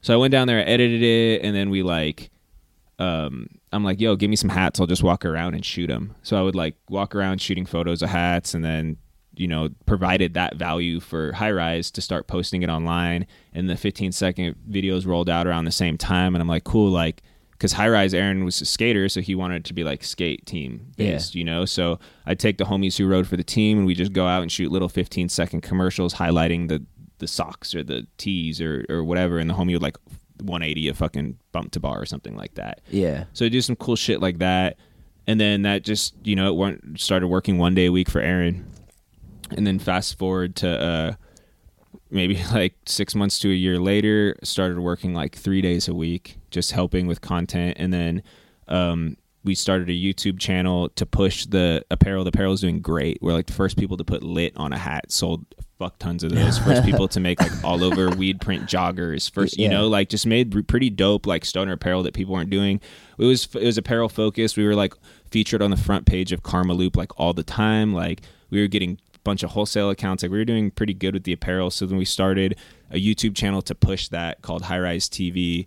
And we our first upload was the uh, world record hot box. We hot box 305 grams of concentrates in a dispensary, and we shot it like super slow mo, like really good high quality video Yeah. and that was our first upload to YouTube. And then we launched a, a show called Two Girls One Bong, and it was at the time there was literally not a lot of people doing weed shit on YouTube. There was maybe like three or four channels um, that were one of them's local. Uh, her name's Silence Hippie Sasha. She's like not far from here. She's in Rhode Island. Shout out. It was Choo, like choo, uh, choo. Sasha, this dude Custom Grow, this chick Haley 420, Strain Central. There's only a handful of people that were making weed content, just making vlogs and just like smoking in front of the camera.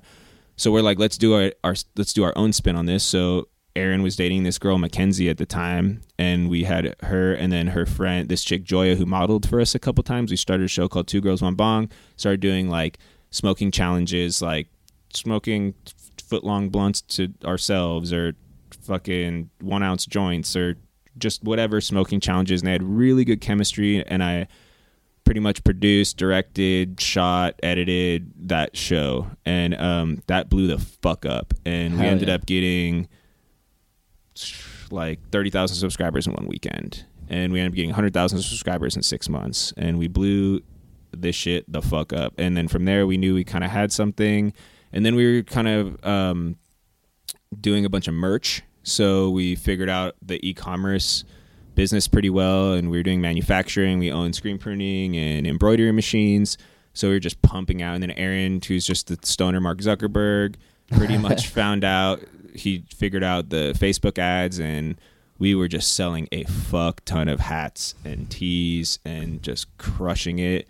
Move into a giant warehouse. It's like six thousand square foot warehouse and we just start cranking on the merch and then it kind of took us away from the content you know we had like 200000 subscribers but then we kind of like slacked on that because we were more focused on like business stuff we started getting into like gary vee and all that shit a couple years ago and then at the end of that we realized like dude with like 20 employees like we're doing merch for a gang of people and it's just kind of a headache you know like if you want to make $1500 in hats you have to sell $5000 worth of hats Yeah. and then you got to pay for the blanks and then you have to pay a homie to go pick up the blanks and bring them back and you got to pay for somebody to run the machine and then you got to fucking pay for somebody to ship and you got to pay for the boxes for shipping and you got to do the labels and the printing labels for if you guys ever print labels with one of those little machines they're the biggest headache on the planet so just like it was way too much and it kind of took us away from why Aaron started the brand in the first place is because we want to do fun shit with our friends Yeah. and we want to create, you know? And my inspiration for High Rise TV and all the content that I created to spearhead this platform was like girl chocolate, Crailtap, have fun, smiles, high fives, let's do some fun shit, and then let's make some like hijinks in it, like roll blunt on that ass or Yeah. like just On an ass, yeah saying, just yeah. stupid dumb gravity bong shit and just like make it fun and good vibes you know and so then we were doing all that merch stuff and we're kind of getting over it and my partner aaron was literally like probably affecting his health because it was like so stressful just dealing with all that and we decided like Constantly trying to put out fires because you're doing so much shit. You're like, just like too much to keep track of. So, in and in all while this is happening, we're starting to kind of like low key create content for other people because we've starting to like blow up Instagram accounts and this YouTube channel. So we're meeting all these brands. They want to feature. They want features on our uh, YouTube channel.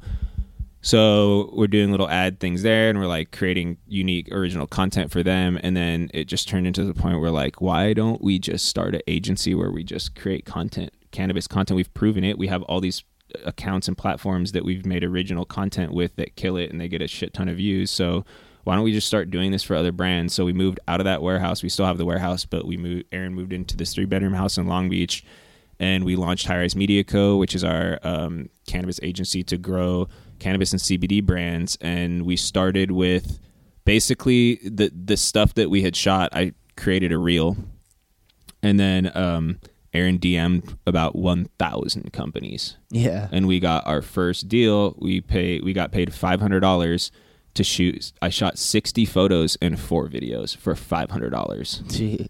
and then I bought a drone and we used the drone for that and then you know that that spearheaded it and from there we just kept adding to our reel adding to our reel adding to our reel adding to our reel and then you know fast forward a year and a half we're one of the biggest agencies in the cannabis space we've created content for over 150 brands in a year and a half um, Wow. shooting packages, you know, 30 photos, 60 photos, four videos, 12 videos a month or whatever. And we just, like, our gift, I guess you could say, is that we have the ability to crank out um, volume, you know, like nowadays it's, you know, you could go make the fucking best video ever and spend three months on it and spend all this money, but you upload it to the gram and it just misses the algorithm and you get 100 views. Yeah. Or you could go shoot 60 fucking photos and upload every single day, once or twice a day, and just, you know, just clog the fucking feed for brand awareness. Yeah. And like that's kind of our bread and butter um, is just cranking shit out fast. So now we have this agency and we found ourselves we didn't know when we started the youtube or the clothing company that there's this cannabis community out there now. You know we found that cannabis community and we're a giant part of it and we help spearhead a lot of the social media influencer cannabis whatever like mackenzie's now you know top three cannabis influencers in the world. She has like 500000 followers and all her videos get half a million views and she's making ridiculous amounts of money. All these influencers um, we've grown with them since they had no followers, like Yeah. the main ones. So, um, yeah, we're just a agency that creates content, facilitates marketing strategies, and now we do. Mer- you know, we have the manufacturing in our back pocket, so we do merch for a lot of the brands, shoot content for a lot of the brands, run a lot of the brands' Instagrams.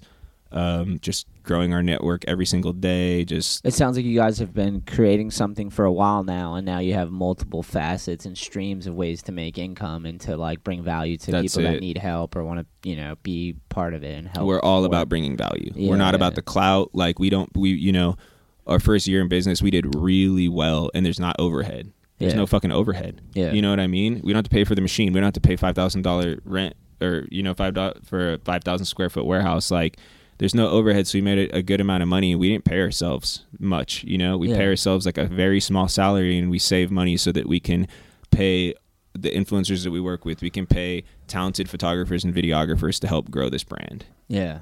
you know Yeah, you have to invest we're in in it for the long run it's the same thing as skateboarding um, i love skateboarding i love creating um, my father was a food photographer advertising food photographer i grew up around his studio my gift is product photography i'm it's not my passion it's my gift it's you know kevion the dude who does skate to real estate like super smart dude i listened to him on the drama podcast and he said your gift is something that you can do and make money easier than other people with less effort. So, and it's something that you like to do. You might not love it. You might not, you know what I mean? Like photography, I love creating. I don't give a fuck. Video, photo, podcast, fucking whatever it is. I love creating. Um, I can shoot these product shots. I can shoot 40 to 50 product shots a day because I, it just, my brain works that way because I just grew up around my dad shooting fucking José Olé frozen burritos and Orville Yeah. Redenbacher and Baskin Robbins. I grew up in my dad's studio, so this should just come second nature to me. It's something that I can do easier than other people, and I can crank it out faster. So we built, pretty much built this business on the back of that, you know, and um, figure out other ways to bring value Yeah. to, to brands, and it's just figuring out. Like I always say this in our podcast, in our podcast, shout out to the High Rise Podcast. Yeah. Um, no, I forgot because I gave myself a fucking shout out and I'm not even high. But um, you were talking about Oh, uh, uh, your gift. yeah, so your gift is something that you can do better than other people, and you don't realize it's your gift because it comes so easy to you. You know what I mean? Like I I, get so critical about my photos, but Aaron always just reassures me that, yo, bro, these are chill, these are good, they're better than fucking ninety percent of the shit out there. Yeah. You know, I'm not the best, but it's better than 80 90 percent of the shit out there. Yeah. So it's like your gift, and you don't even know your gift. You know, like you have a gift. Everybody out here, we have a gift. We all are raised differently. You know what I mean? Like maybe your pops was a carpenter and you're really good with woodworking. Maybe your fucking mom is a baker and you just naturally know how to bake. Like we all have a gift because we all come through something different. You know, maybe your parents were hustlers and you just got that gift to gab. Like everybody out there has something that you naturally are going to do better than 80% of the population. Here- I'm just throwing that number out. I don't know if that's fucking He's a statistic. he's a statistic doctor. There's Yeah. doctors that know about statistics. Exactly. so it's I- just I- like my bro statistics. I just throw shit out there. Um, yeah, man. I uh, yeah, because I was when you're saying this, I'm like thinking about my gift, and I think my gift, because it's something I enjoy, but it's not like it's not skateboarding. Well, I guess it is. Everything I do, I kind of gravitate and try to weave it into skateboarding Mhm. somehow. But I feel like my gift is like being able to like do the skateboard lessons Mm-hmm. because like I can, I like I had a mo- the my mom was such a mess, you know. She was a grown child, you know, Mhm. and she was like having issues and like she through dealing with her, it made me very empathetic and understanding and like being able to deal with the full range of highs and lows of emotions and psy- psychology basically because my Mhm. mom was a big psychology. uh experiment you Mhm. know like i couldn't really she was sober and then high and then like falling apart, and then like she Lisa was a she was very dynamic. She could have been anything, but you know. But through that, I learned like about the human condition and about how people think, and like I've just been able to be real empathetic. So like with skateboard lessons, it's like I'm pretty damn good at it Mm-hmm. because I'm just like most people just like most kids show up and they just like they need an example of an adult that will listen to them and also challenge them slightly, you know. So it's like that's pretty net comes natural to me because Mhm. I'm just like through all the shit my life experience. So it's easy to make money that way. Mhm. It's like I do a good job and they just keep coming back. More people spread the word, and it's not necessarily something I'd want to do all the time. That's why I Mhm. only do it on the weekends usually because I'm like, it then it gets burned. It burns me out, you know. Mhm. But it's just like it's almost like that's what I'm I'm saying is it feels like that might be my gift, you know? Mhm. Because in the sense it's like I, I meet all these people that that are interested in skateboarding and I get to help them be safe and learn like balance and like I Mhm. make friends and then they're autonomous. My goal is to get them autonomous. And I make a little bit of money doing it and I get to help them and they help me cuz the lessons are for me too cuz I get Mhm. reminded that like I'm still a child at heart, you know? Mhm. Like Keeps you young. yeah, it's good to have a gift like and I that. think everybody has one, you know, and people think, you know, you people say shit to you when you're young and you believe it, you know? Like people will say negative shit to you, you know, that you're not going to be shit or you're a fucking loser or a teacher. You know, like you look at all these like successful people, like there's people out there that Jaylen Brown on the Celtics, like his fucking teachers told him that he would never do shit with his life. Yeah. You know what I mean? And he's Asshole. like fucking kills it. Like any successful people, you're always going to hear stories like that. You're going to hear stories that people shit on them. But guess what? Flip that shit, use it into motivation, and let that shit fuel you and become successful. Yeah, wear it as a chip on your shoulder, you know. But we like we all have a gift, and everybody out there, you have. Are you someone who's witty? Are you the one that's funny and you can make your group laugh? Like, whip that shit into something. You know what mm. I mean? Like, nurture that. Like maybe you can be a stand up comedian. Maybe you don't want to be a stand up comedian. Maybe you can be a writer. Maybe you can just write a blog. Maybe you can just be a writer for a show. Maybe you can write for a, a radio station. Maybe you can write like whatever it is. Like nurture whatever your gift is and try it. Maybe it's something you're kind of good at, but you have passion for it. Like I wasn't a gifted skateboarder. Like people are like have told me like all the time, like you're so fucking talented. Like no motherfucker, I fucking sorry New England. I Kobe Bryant did that shit. I was out till fucking one in the morning skating flat every single fucking night by myself. Yeah. You know what I mean? Like, uh uh I ain't fucking talented. Like, when I started skating when I was in middle school, motherfuckers were already skating handrails and mini tables on flat when I was trying to learn how to kickflip. They all fucking quit. I didn't. I kept fucking going. Yeah. It's all persistence, passion, patience, perseverance. You know what I mean? Just fucking. If you're barely like, I was athletic. That was my thing. Like, I was athletic because I played fucking basketball my whole life as a child, and I fucking worked so hard at that from like not starting to being like the team captain type shit. Yeah. So like, I was athletic. That was my one thing in skateboarding that kind of gave me an advantage to start kind of later and figure it out. yeah. But I wasn't a talented skateboarder. I wasn't a gifted skateboarder. It wasn't skateboarder. just like natural. I was just Yeah. so passionate, and I could use my athletic athleticism to kind of figure it out. Yeah. Um, I'm kind of same. yeah, similar. I was athletic, but like I didn't naturally learn skating easy. But We're I hardworking just, I just had yeah. drive, you know. So it's Mhm. like you can win. What is the saying? It's like, um, work. What is it? Talent. Work beats talent if talent don't work. It's is that like what it Yeah, is? It's, it's close enough. Yeah, yeah, it's that something like that. expression, Yeah. where you're just out hustle because you want it more, you know, Yes. Than someone who's just it's naturally good for them, but they just don't want it as bad. Mhm, But then whatever- talent with hard work, then you're fucking a LeBron Boom! James. Then Yeah. you're, you know. things explode. Because even Kobe, bro, like, sorry, New England once again. Like, Fuck he's you, bro. definitely not like the most talented. He was the hardest. He had a little bit of talent, but he was the hardest worker. Like, Yeah. pho- one of my favorite photos ever is this motherfucker. There's a photo of him in the gym in the middle of the night wearing pajamas, and then on top of his pajamas, he has a practice jersey on, and he has a cast on his right hand, which is his shooting hand, and he's in the middle of the night shooting fucking free throws left-handed in his pajamas. Like, Hell yeah. That's what's gonna fucking make you like. You're gonna have to do that. Like, it's a competitive world out there, and like you gotta want it. You know what I mean? Like, it, Well, that's why it's important that like you don't you listen to yourself because if you're gonna go after something, you gotta really give a shit about it because mm-hmm. there's other people out there that like they want it. You, gotta be a little bit delusional. yeah. You gotta be a little bit delusional, and you gotta like you know when you watch like I watch a lot of fighting and these dudes like they all think they're the fucking best and you have to think you're the best. Yeah. You know, like to even be able to step foot in a Fighting, ring or an octagon yeah, fighting or is a whole like it's thing, yeah. crazy. Um you have to have a lot of confidence in yourself and you're gonna get insecure and that confidence is gonna get knocked down a lot.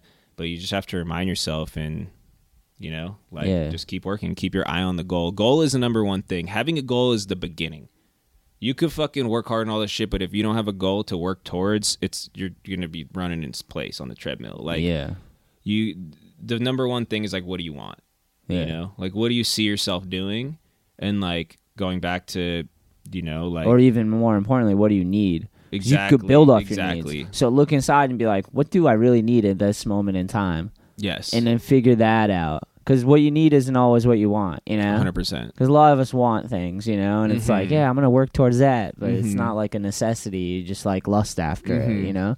But you need things, and once you figure out, that's the hardest part is figuring out what the fuck you need. Thousand percent. Because you don't even always want to admit it, you know. It's Sometimes you need a job and you don't want to admit it. You're like, I need a fucking job. I need to learn how to work. I don't know Mhm. how to work. I didn't want to fucking work at the skate shop making six dollars an hour when Yeah. minimum wage is nine fifty or ten. I don't even know what minimum wage is. I was making half of it, Yeah, man. you know, and I wasn't complaining because I needed the fucking money. Yeah, Because I was a grown, I was almost thirty, and I wasn't getting paid to skate anymore. yeah, man.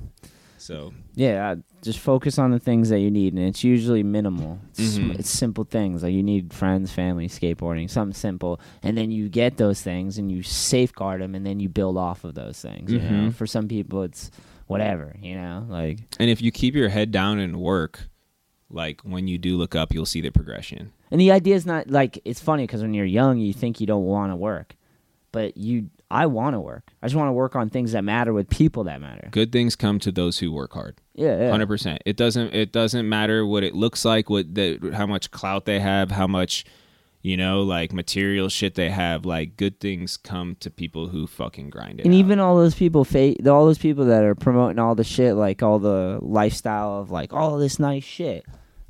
If they're really gonna keep it, it's because they've worked for it. Oh, I'll tell you right now, we work with people that make a shit ton of money smoking weed, doing nothing, Yeah, and those people are more insecure yeah. and not always completely happy. And that shit goes away super fast too, because Mhm. what the only way you can maintain it is if you're not so insecure and you're happy. You know, Mhm. like otherwise you fall apart and all that material shit can't protect you. Mm-hmm. You know, which is unfortunate. dude, hundred Fortunes are made in uh, rise and fall every day, dude. It's Dude, insane. Every day, you never know what's gonna happen. Some shit could affect your life. You wake up tomorrow and you get a phone call or something happens, and that shit gonna change your life. Yeah, man. You know, Um, congrats to the Toronto Raptors. Right? hell yeah. Where'd your spark come for basketball? Um, I don't know, man. I was young and I played ball when I was like it, it- That was like my first love for sure. Like my dad was a big baseball dude, like a Dodgers fan. My grandfather like followed the Dodgers since before they even came to LA when they were in Brooklyn. So I came from like a baseball and like fishing family, like Nice. Japanese, and like. I don't know. Like I was, I didn't really like just like sitting. I played ball a little bit, you know, like ba- baseball. Like but I didn't like you're a kid and you're in the middle of the outfield and no balls are coming to you and it's hot as fuck and you're wearing these pants. Exactly. I like basketball. You know, it's constant movement. It was constant reacting on the fly. Like, and I sucked, dude. Like I didn't suck, but I was just like I wasn't very good and you know probably started playing like eight, nine years old and I wasn't that great. And but just would every day after school or whatever that was my shit i'd be outside with like a boombox just going ham Yeah. just like typical fucking kid just counting down the buzzer beaters and The best. just just going 100% by myself like imagination imaginary defenders just like silly shit you know Probably didn't help you get any better. no so and then like i like worked my fucking ass off and then um by the time i was in middle school i was playing spring and summer league with the high school jv team Nice. so i was like about to be grandfathered into the varsity team in my freshman year Yeah. and 'cause I already knew all the dudes. Like it was on, and um, going into eighth grade or going into ninth grade, my so I started skating in middle school. Thought it was just like a phase, you know, this is cool, whatever. And then I snapped my arm the first week out of eighth grade. Skating? Yeah, like You guys can see like still got the scar. Oh, double sided scar, both through both my bones, and I was just like, all right, well, skating's done. Like basketball's my shit. Like I had like a path. I was in like honors since I was in like fourth grade, like Japanese as fuck.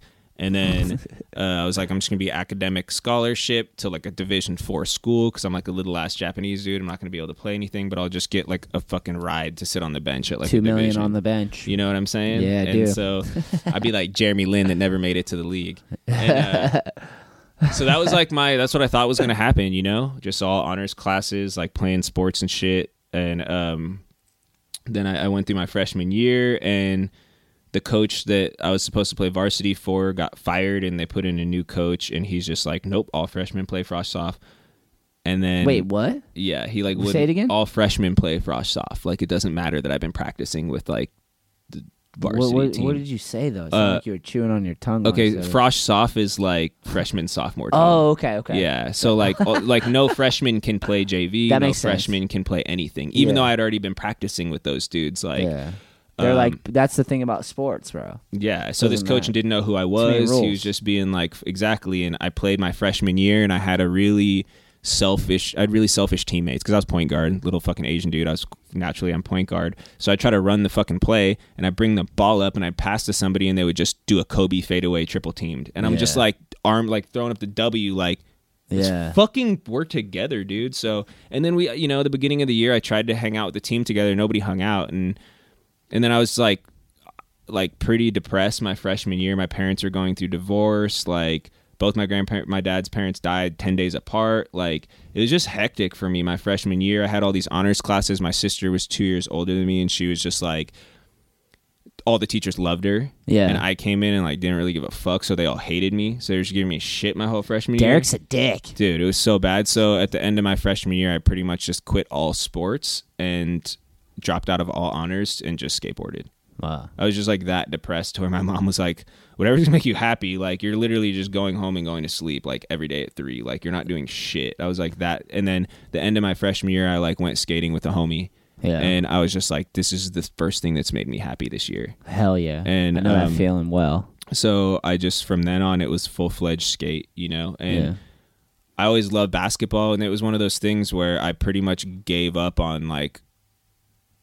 I let skateboarding lead me to believe that fucking sports are whack, Yeah. you know. And then I do know. so I just kind of like lost track of like that passion and just put hundred percent of things into skating and made videos in high school with the homies and skate. You know, and they got sponsored like kind of like sophomore year by a skate shop, and you know, but the end of junior year, I was like meeting the team managers from Action and starting to go on to demos with them and skating with Paul and like all that shit and. That was it. It was like on. I'm like, I got something here. All my friends started like smoking weed and quitting skating, but I was just like meeting people from other schools and starting to progress, you know, and then like Nollie Heel knows a street handrail, like right after I, you know, like 18 years old, and I'm like, pro- like I was probably like, there's probably like three or four people in videos who had Nollie Heel nosed handrails, Yeah, like and I'm just some doing it. kid and I did it, and I'm That's like. I got this, like I could do some shit with this, you know, Yeah. and um, like some Peter Smolik was there when I did it. Oh, and, shit. You know, like Chris Troy was like 12 years old and he was at the rail. Like, it was cool, dude. Like the whole right. skate, ma- the whole pre-skate mafia. It was like the whole that crew showed up at the rail right when I was like I seshed it with them and That's I did way it. And sick. everybody- It was like a fucking you know like 30 skate mafia dudes like Dan Connolly and Smolik and ev- I landed and everybody's going nuts like the hype fucking skate mafia Pouring pre-skate 40, mafia there's shit. some Yeah, bitches off the it was like side. pre-skate mafia, but it was like that crew. Yeah. You know, like that Blunts Osiris passed crew. around. It was fucking sick. Dudes so getting blowjobs. I just like knew I had some shit. I was starting to kind of do some stuff, and I just ran with skating. But basketball has always been something that's just it's always going to be a part of me, like who I am, and I love it, and I just understand it, and I don't know. Hell yeah. All, all right, so here, let's do this. Fucking whole basketball story that doesn't matter. Sorry, guys. It does matter because I love basketball. Telling you about my fucking one year playing high school basketball, it's like doesn't really mean shit. Let's do this. Uh, shout out to Tyler Trey, by the way, What on up? YouTube. Um, I gotta pee like a racehorse. Sorry, I don't normally have to do this during the podcast, but we had two premieres. I'm slightly hungover today. Da da da. So what we're gonna do is we're gonna cut YouTube off. Thank you guys for tuning in. You guys are the fucking best. Thank you for all the engagements on the comments and stuff. But I'm gonna use the bathroom D, and we're gonna come back and we're gonna finish for iTunes, Spotify. I want to keep going. Let's you do it. down? I'm down. Let's All do right. it. You know. Say peace to the YouTube guys. Later, guys. Thanks for watching. Yo, hell yeah, for real. Follow Thanks High for- Rise TV. Please do. Follow Derek Fukuhara. Let's Yep. go. And thanks for all the engagement too. It means the world to us. Peace, my G's. Uh, we'll be right back uh, with iTunes and uh, Spotify and stuff. Peace, peace, peace, peace. All right, Derek. We're back from our bathroom break. My back's a little sweaty from drinking too much damn coffee. But uh, now what I want to do is I kind of want to check in on some past guests of the show and uh, also just check in with some interesting characters and things that I've seen in skateboarding. So, first off, let's let's talk about Cody Davis. Cause when did you first meet Cody Davis? Okay, like first meet Cody. Or Yeah, first, like, be aware and see Cody. First time you met Cody? First time I m- officially met Cody was probably on some world shit. Like I remember going to. I vividly remember going to my first real AM contest at Third Lair Yeah. Where he's after from. Filmbot came off. Yeah, or came off. It came out and I was like 21 or some shit, and I went to that AM contest. Like late bloomer for a skater. Like I wasn't skating real AM contests till my 20s. Yeah. By far, already far simply too old to be skating AM contests. Um, sure. Okay. And I show up and I see this little like blonde, like fucking twelve year old blonde kid with dreads doing like kickflip front feeble, kickflip back Smith, kickflip back lip, kickflip, and I'm like over here like 21 years old trying to like backlip the bump to bar, It like so bad. yeah. that was it's his home park, to be fair, but he is really good. And I was just like, Jesus Christ, this is gnarly, dude. like, Have you followed him online at all? Not really. I'll see his shit here and there. Yeah. Um, like Metrogram or just some like gnarly, like just some buck shit that people on IG would love. Yeah. Like grinding a 30 stair in the r- snow or just some crazy shit. So, what, what was your impression of Cody when he rode for World and you were on the same team and So like there's kind of disconnects. I was just like older. Yeah. You know, I think when I got on World I was like 27 maybe. And Yeah. he was still like maybe he was more than 10 years younger than me, I think. yeah. And um he was just chill. He was just like would always be in the back of the van with his headphones on. Yeah. And he was like super chill. Yeah. Like and I mean we'd like smoke spliffs and stuff. So like we kind of he would like talk to me a little bit, but I guess we kind of could get along because we could like smoke weed together. Yeah, that's You good. know, I've so- always liked Cody. So that was kind of like we we I guess we like could kick it a little bit when we went to spots because we'd like roll up and. well, you haven't seen his stuff. Instagram then. No, So Cody, this is interesting because Cody has 74k. That's how many followers you have. And if you go back, and I just like checking in on him from time to time to see how he's doing. I kind of like what he's doing, but like it's conflicting. So like he has his following. He's just hit the road, and he's like asking people for donations to Venmo him and stuff to keep his road trip and his like skate career going. He's like out in California doing gnarly shit, putting it on Instagram. And then like here, let me play something. For I you. like that. I like when motherfuckers like take shit into their own hands. I See, like that's when, like, what I like about that. I like that. when skateboarding because we all want to be part of the skating industry, and you know, a lot of times like skateboarding will shun someone, and like instead of sitting there and like riding the dick of the industry and trying to gain the acceptance of people who are shitting on you, make it your own. You know, when I see dudes like a lot of skaters like fuck vlogs, fuck YouTube vlogs, I'm like, yo, John Hill, I don't watch your shit, but I'm gonna dap you up, and I respect the fact that you're making six figures. Yeah. You know what I mean? Because you tried, you tried to get on Birdhouse, you tried to get on these fucking companies, and everybody shit on you, and you took matters into your own hands, and you went and you fucking did some shit, and you made a bunch of money, and you now you're filming, and he has a bunch of different businesses. You should get John Hill on.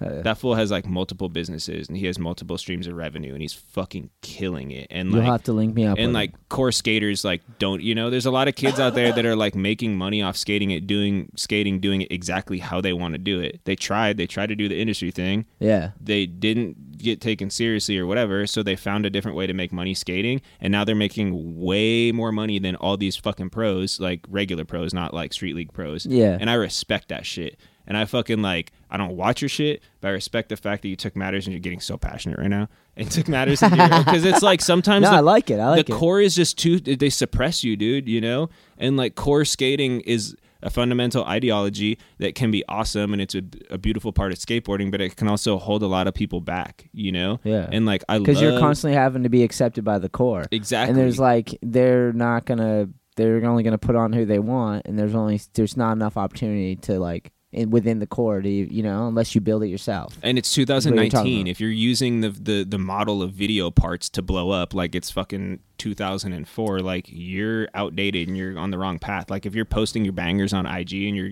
creating this giant following, you have 100,000 followers, forcing companies to want to fuck with you.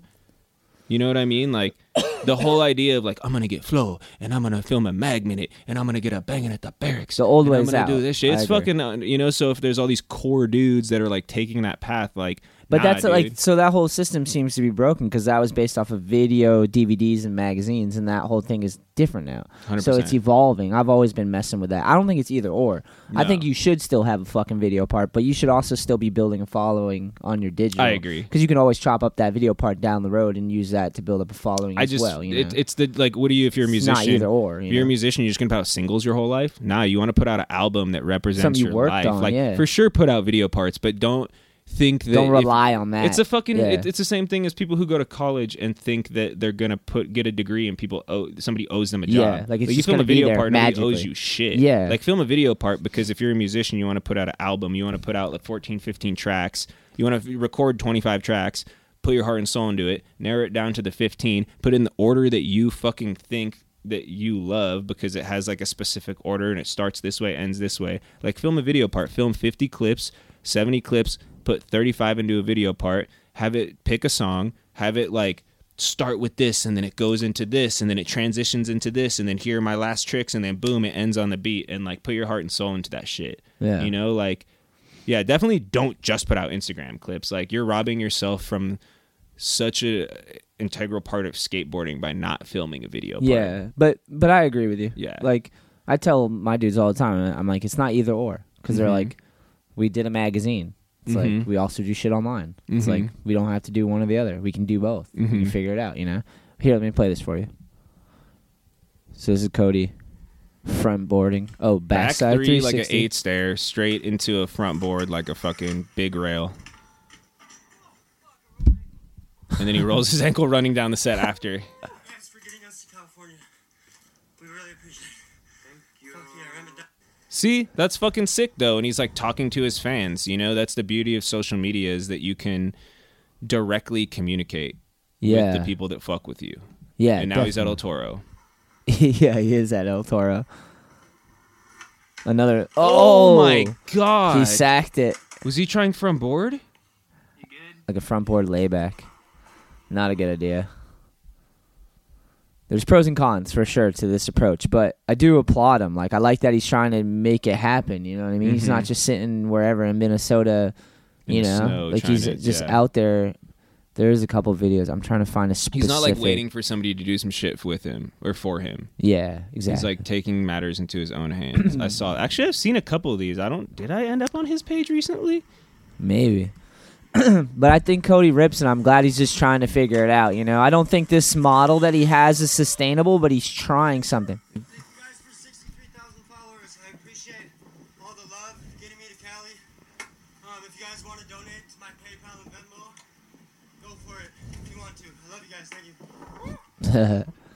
so like he's out there and he's like literally just asking his following to like help support whatever he's doing, and he's not even really sure what he's doing. He's being very honest. That's what I like. I like it, and he's he's like going for it. He's Dude, I know that- people. he just people. fucking nose picked off a CVS sign into like a drop of death. Yeah, like there's a lot of people who are asking for GoFundMe shit, and they're not doing shit. They're just like, mm-hmm. "Hey, can you help me get to Barcelona? I want to skate Barcelona. Can you go GoFundMe?" Nah, this fool's like, "I'm gonna go try to sack it on a rail and earn this money and Yeah. speak to his people and say thank you. I appreciate it. Like I fuck with that. Yeah. Good for you, Cody. All right, cool. I'm glad to hear that because Nah, like I fuck with all this. Social media is so powerful, and so many people. It, same thing. It could be terrible for you, but it also can be great. You know, and I I think a, So let me let me go. Let's stop there for a second, because uh, not that this matters, but let's let's go through some of the comments, because some are ruthless though. I'm pretty sure. I haven't seen this in a while. One just says, "Give me money." That's what they're insinuating he's saying, even though he didn't say that. Um, let's see. Drop a part, people will buy and stream it. Drop it with no sponsors and independent. I think it'd be successful and low risk considering you're already filming all your skating. Um, oh, there's only so many comments. Where's all the comments? He had comments off for a while on his post as like- well. Maybe that's why there's none on this one really. Yeah, look at there's supposed to be three, four hundred comments though, but there's nothing on here. How do you do? How do you pull Oh, up more? plus. Oh, there we are. I'm sorry. Jesus. I mean, I agree. Somebody's like, why don't you just film a full part and drop it and have people spend money? Um, I think that's another. That's like that Louis C.K. thing, or comedians do that. You know, uh, I think that's that could be the future. Because realistically, what skate? Okay, so it's weird because people in skating, we all skate and we all want to blow up and we all want recognition from our peers. And we think that we need companies to do that for us. And in, in the past, we did need companies to help blow us up There and were get gatekeepers. recognition. And now there were gatekeepers. now you can just do this shit on your own. You don't need to you don't need a company to do shit for you. You can go film a part by yourself with three filmers, put a video together, drop it on iTunes or drop it online, charge people fucking 2 or 3 dollars, however much you want, 5 bucks, 2 bucks, 1 buck. Maybe it's just minimum $1 donation. Yeah. People can donate minimum one as much as they want, but minimum one dollar. And then you fucking drop that part, split the money with your filmers, and you just went and made you get five thousand people to watch it at a dollar. Yeah. You just made fucking five grand. Congratulations. That's more than you're gonna make from some sponsor. You made that- it happen. You know? Yeah. Yeah. So- well, so like I'm conflicted because it's like this is awesome and it works if you're like 20 and 20 to 30 and you're like I just want to go there. But to it could work for now. It could work for a year, and then it could it could work for the next nine months, and it opens new opportunities. Exactly, yeah. So it's it's not sustainable. He, if he's doing this shit in three years, that's not going to be cool. But in like you can't keep asking. who knows where it's going to lead yeah. to because it's going to lead somewhere. Yeah, he's only going to He's making more. movement happen. That's what's Mhm. good about it. Yeah. So I agree because it's like it's nice that he's doing it, but he's got to figure out a plan because you don't want to have to keep doing these crazy. You're gonna have to entertain your masses, and they're gonna want to see more blood for the PayPal Mm-hmm. donations. You know, like it's gonna get more hyped up. And he's already dropping it off of like a thirty. But he's roof. talented. He can go do crazy manual tricks and ledge tricks and Yeah. skate tech. You know. All right, so techno- here's here's one comment. Uh, Dan Souter, I don't know. Get a job or get sponsored. I'd like to donate two fucks and one off to your cause. 2009, the homeless by choice people are on the curb and in your feeds. For real, man. What do you expect saying this shit to people who work? So he's just mad because he's working a job and uh, this is real work poser. That's what someone said to that guy. Um, someone else said, "You're a real hustler, doing everything and anything to make your dreams come true. Keep grinding, bro. You will turn pro." That's crazy to think Cody's not pro. I mean, talent wise, he is, but that's the thing. Like, but Cody could just go get on some fucking whatever board company to turn him pro. You know what I mean? If he wanted to, like, whatever. Uh, all right, dude writes, pathetic. Get a job, you bum ass dude. Get realistic too. Sad state of affairs over here, clearly. So that's why I brought this up because I was reading through these comments and like, it's 50-50 maybe. You know what he says?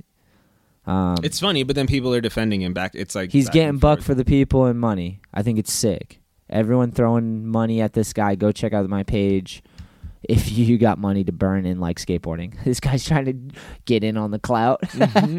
um, yeah, man. I don't know. I just hope Cody figures it out because like I'm just uh, hyped that he's not just sitting back and like giving up. You know, He's being he's being proactive. yeah, he's trying to something new. He's trying Mhm. to use the technology because that's what I was trying to do. Like when recession hit and everything, and like sponsors went away, I was like, "Well, we have all this technology. Like, let's start the podcast. Let's do the mm-hmm. YouTube channel. Let's use the resources we have and redefine how it's done." You know, like It's well, it's YouTube is a platform, and I think a lot of skaters they they neglect to use it. Where there's these super, there's these dudes out here that are really talented, and they have like two hundred thousand fucking followers on IG, and they're getting minimum fifty grand, fifty thousand views per IG post. Now, if you were to just upload that exact same footage to YouTube and you get fifty thousand views a video, you're getting paid. you're gonna get a check. Yeah. So like, why aren't you just? You already have the footage on your phone. Put a, all your shit that you film on IG through the week. Just make a fucking montage. Put it on. I think because because it, becomes a job, and most people are trying to avoid a job. And I think yeah, it- or, and but these dudes are holding out for like eight hundred dollars from a clothing company, Yeah. where like you could make more than You that could if you just upload your own shit. yeah. But I think that's something to do with skateboarders. Is you know we're just a bunch of kids who fucking skated and our parents took care of us. Now we just want our sponsors to take care of us. where we have to learn. Not all of us, but we have to learn use the skills. You Yeah, know what yeah. I mean? And Well, no, I think like resourceful about what you skateboarding is inherently a younger thing. Like people that get into it, they you're young. Like I got into it young, and I wanted to like be a part of the industry and be like you want to get the recognition and all that stuff, and then sponsors come in and Mhm. then they like they do it for you basically, you know. So like for someone like who's Cody, who's probably mid twenties, right? He he's probably like, yeah, I just want to go slum it. And get donations Mhm. and scrape by because he's not getting rich. You're not gonna get rich off of this Mhm. he's probably just building up his following, scraping by, living life, doing gnarly Mhm. tricks, being humble enough to ask for some money to keep it going, which is a rad thing, but also not sustainable. But at least he's trying and he's building up his following Mhm. at the same time and showing his character, you know, Also, good or bad. also like people who are creative and artists or talented and have a skill like this But oh, I'm It- sorry. S- Hold on. I'm sorry. The whole point of that was just that, like, he probably doesn't want to like. Because my thing with Cody was, I was like, why doesn't he just start a brand? Because he's written for companies that built up his name and paid Yeah. for the marketing to So get him out obviously there. you Everyone have- knows him. So if he took on the responsibility of starting his own brand and hooking up those Mhm. around him, they could work strength in numbers Mhm. and be on tour together. You know. Mhm. Instead of just this, which Mhm. I think he'll work his way there, you know Mhm. but like and maybe if he builds up his following enough he'll be able to do that you know like I think there's gonna be.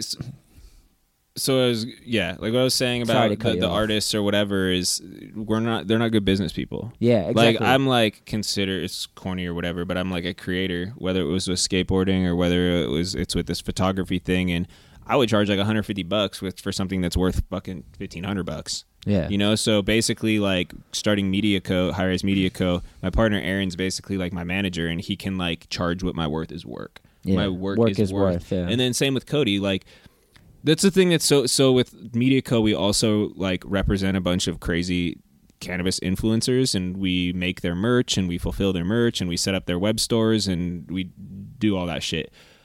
You guys would be surprised. There's like people, there's like rappers out there that have less followers than these skaters. There's like rappers that had like 70,000 followers that are selling merch and they're doing like $200,000 worth of merch in a week. yeah Now, if a fucking skateboarder could do that and have a bigger following, why you want an eight hundred dollar paycheck from Asphalt Yacht Club when you could go make five grand a month selling your own? are they even fucking hat? around But you know what I mean? Yeah, like, yeah. whatever. Like, but like a skater will literally take is looking for two hundred. Like, will kill themselves for two hundred fifty dollars a month to ride for some fucking company when like you could just put your your inside joke saying on a fucking hat and sell it and make twice that much. i think you know it's what I because mean? it involves work but that's the thing. So finding someone who can do it, like Yeah. that's like our partners at our manufacturing space. They do it for rappers. We do it for uh, cannabis influencers. Yeah. you know. So fuck, I'm just gonna start representing skaters. it's Like, not a bad all these dudes that Not have more bad idea. followers than all these other and more engagement than all these other people, but skaters are still trying to get the approval of companies. yeah You have more power than these companies. you are your own brand Like just these, know that you are your own brand. Even Like- if you have sponsors,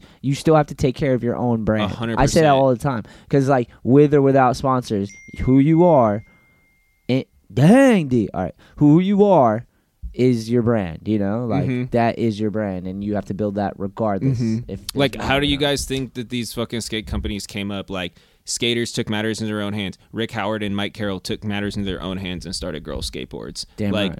all these skateboarders took matters into their own All I need, all I need. exactly Yeah.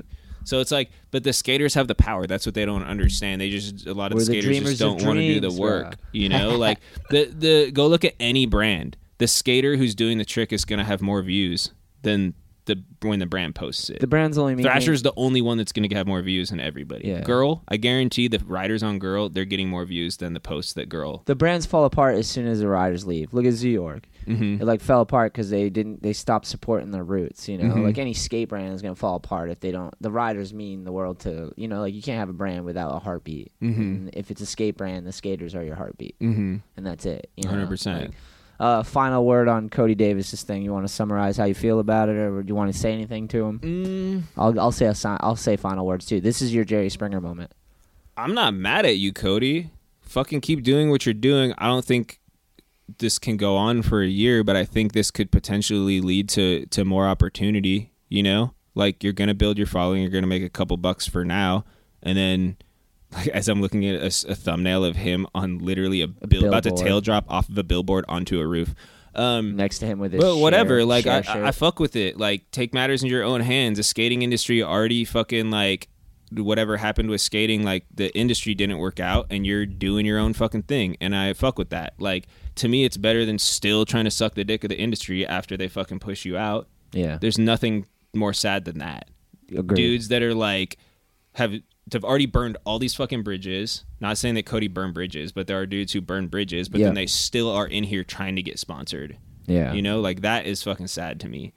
What you're doing, Cody, you're fucking trying to do some shit that's a different and just fucking working. And to be honest, um, when it comes to social media, positive and just as much as positive, negative comments stimulate the engagement. So if you have dudes talking shit on your page, it's only going to boost the engagement of your post. So you're going to get more views. there it is. So there it is. Keep it up, Cody. Uh, I'll just say, hell yeah, Cody. I like that you're trying something and you're using the technology and you're open and willing to uh, all possibilities. It seems. I would say just um, stay positive, keep going. Don't be afraid to work when you need to, and you can do whatever you want. And you are your own brand, and use your powers for good. Help those around you too. There you You'll go further. What do we got next? Are you you ready? Let's Yeah. check in on Steve Caballero because I know he had a gnarly injury. He's almost got half a million followers, four hundred forty-eight k. Yeah, legend. Um, I want to see if I can find a post because I know he got destroyed. So here we go. This is foot, right? I What happened? He I like know he got hurt, but what do you do? What happened? Oh no, it's yeah. he- This is a paid advertisement he wrote.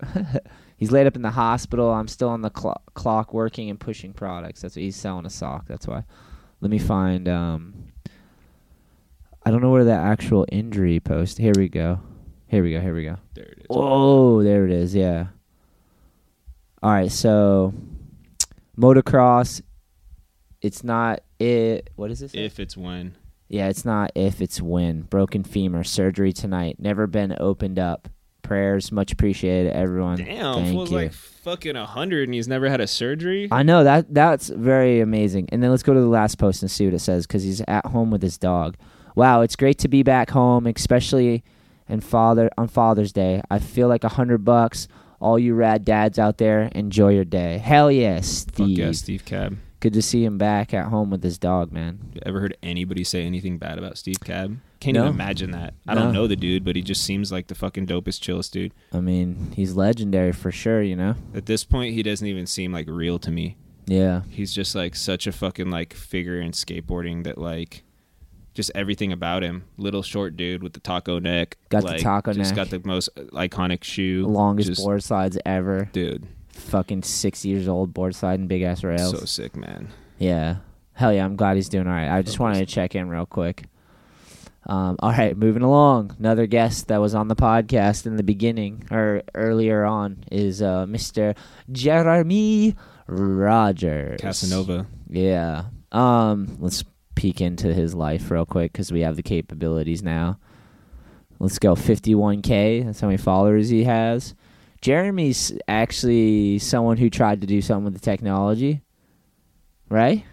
He tried. He's trying. Yeah. He uh he went the opposite way. He retired and he said he beat skateboarding in the industry, right? Yeah, that fool gave up like fifteen grand a month for zero. Supposedly, right? No, he was on Red Bull and DVS, and he had a pro shoe on DVS when times were good.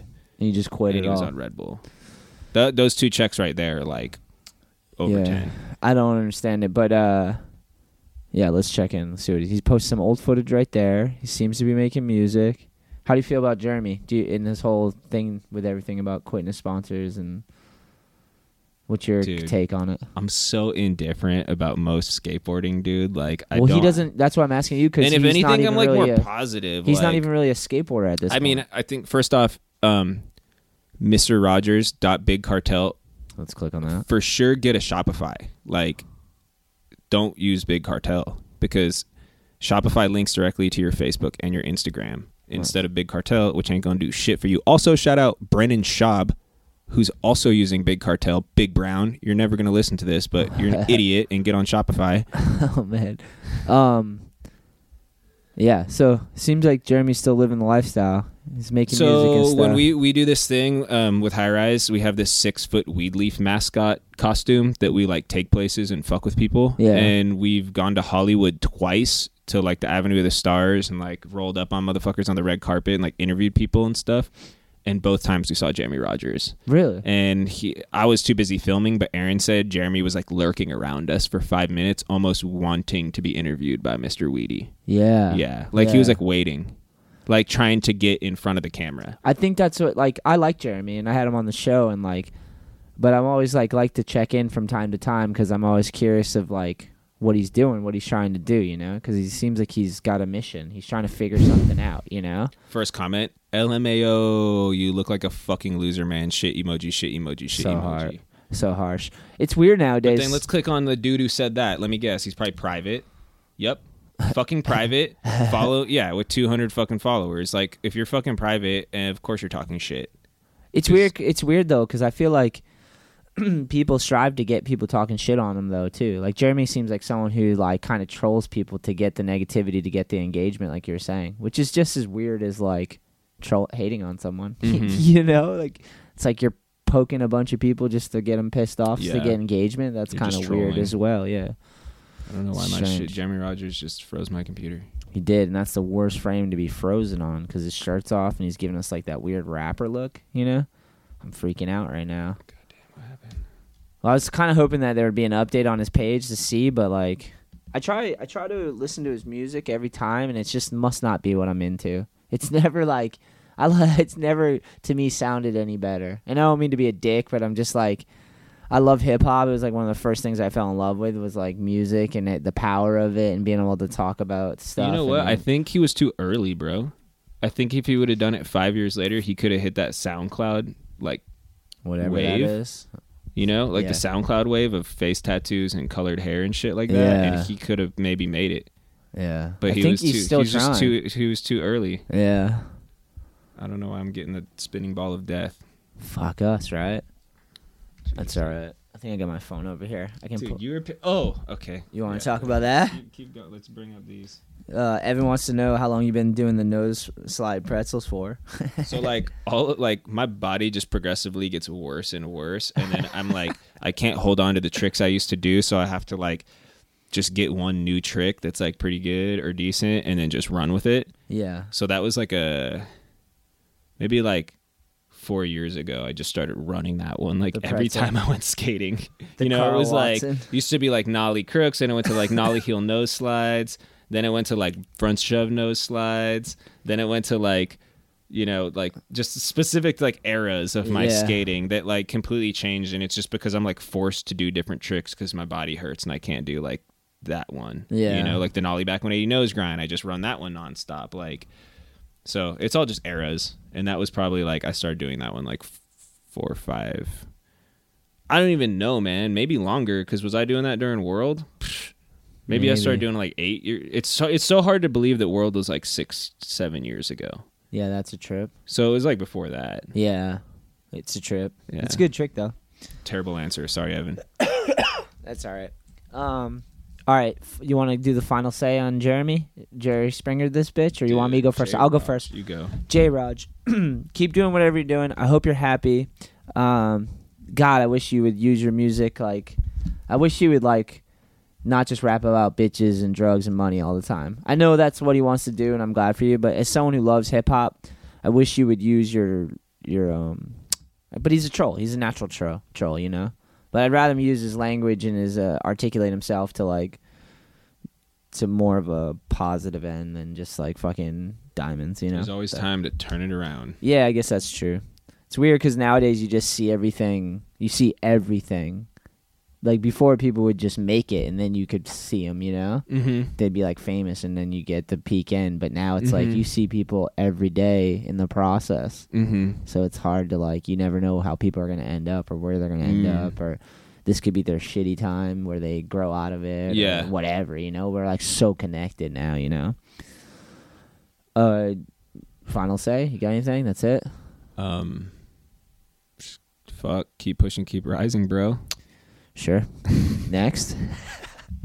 Jay Scott Hands Down, who was Dude, I forgot about also Mr. on the Hands Down. podcast. Yeah, he was. I also listened on to the that podcast. Yeah, I know he like he went through some stuff for a while. You know, like I think he split up with his lady and all that stuff. I think that's when I stopped following him when he's like, I'm about to move to Cali and ditch my fucking kids and my wife. And I was like, and after hearing the podcast where he's talking his stories, pretty cool, where like he'd be like, he's just talking about how being from like the South and being a black dude, it's so not cool to skate. So he Yeah. started dating his wife and he's like, under the covers, like watching skate videos, and she's like, "What are you doing?" And she thought he was like texting other chicks, and he's like, uh, "No," like all embarrassed to watch, self conscious watching skating, and she's like, "Oh, you love skating? Fuck that! You need to fucking skate." Yeah, she and was then like she the was like the most die. motivating shit, dude, and like.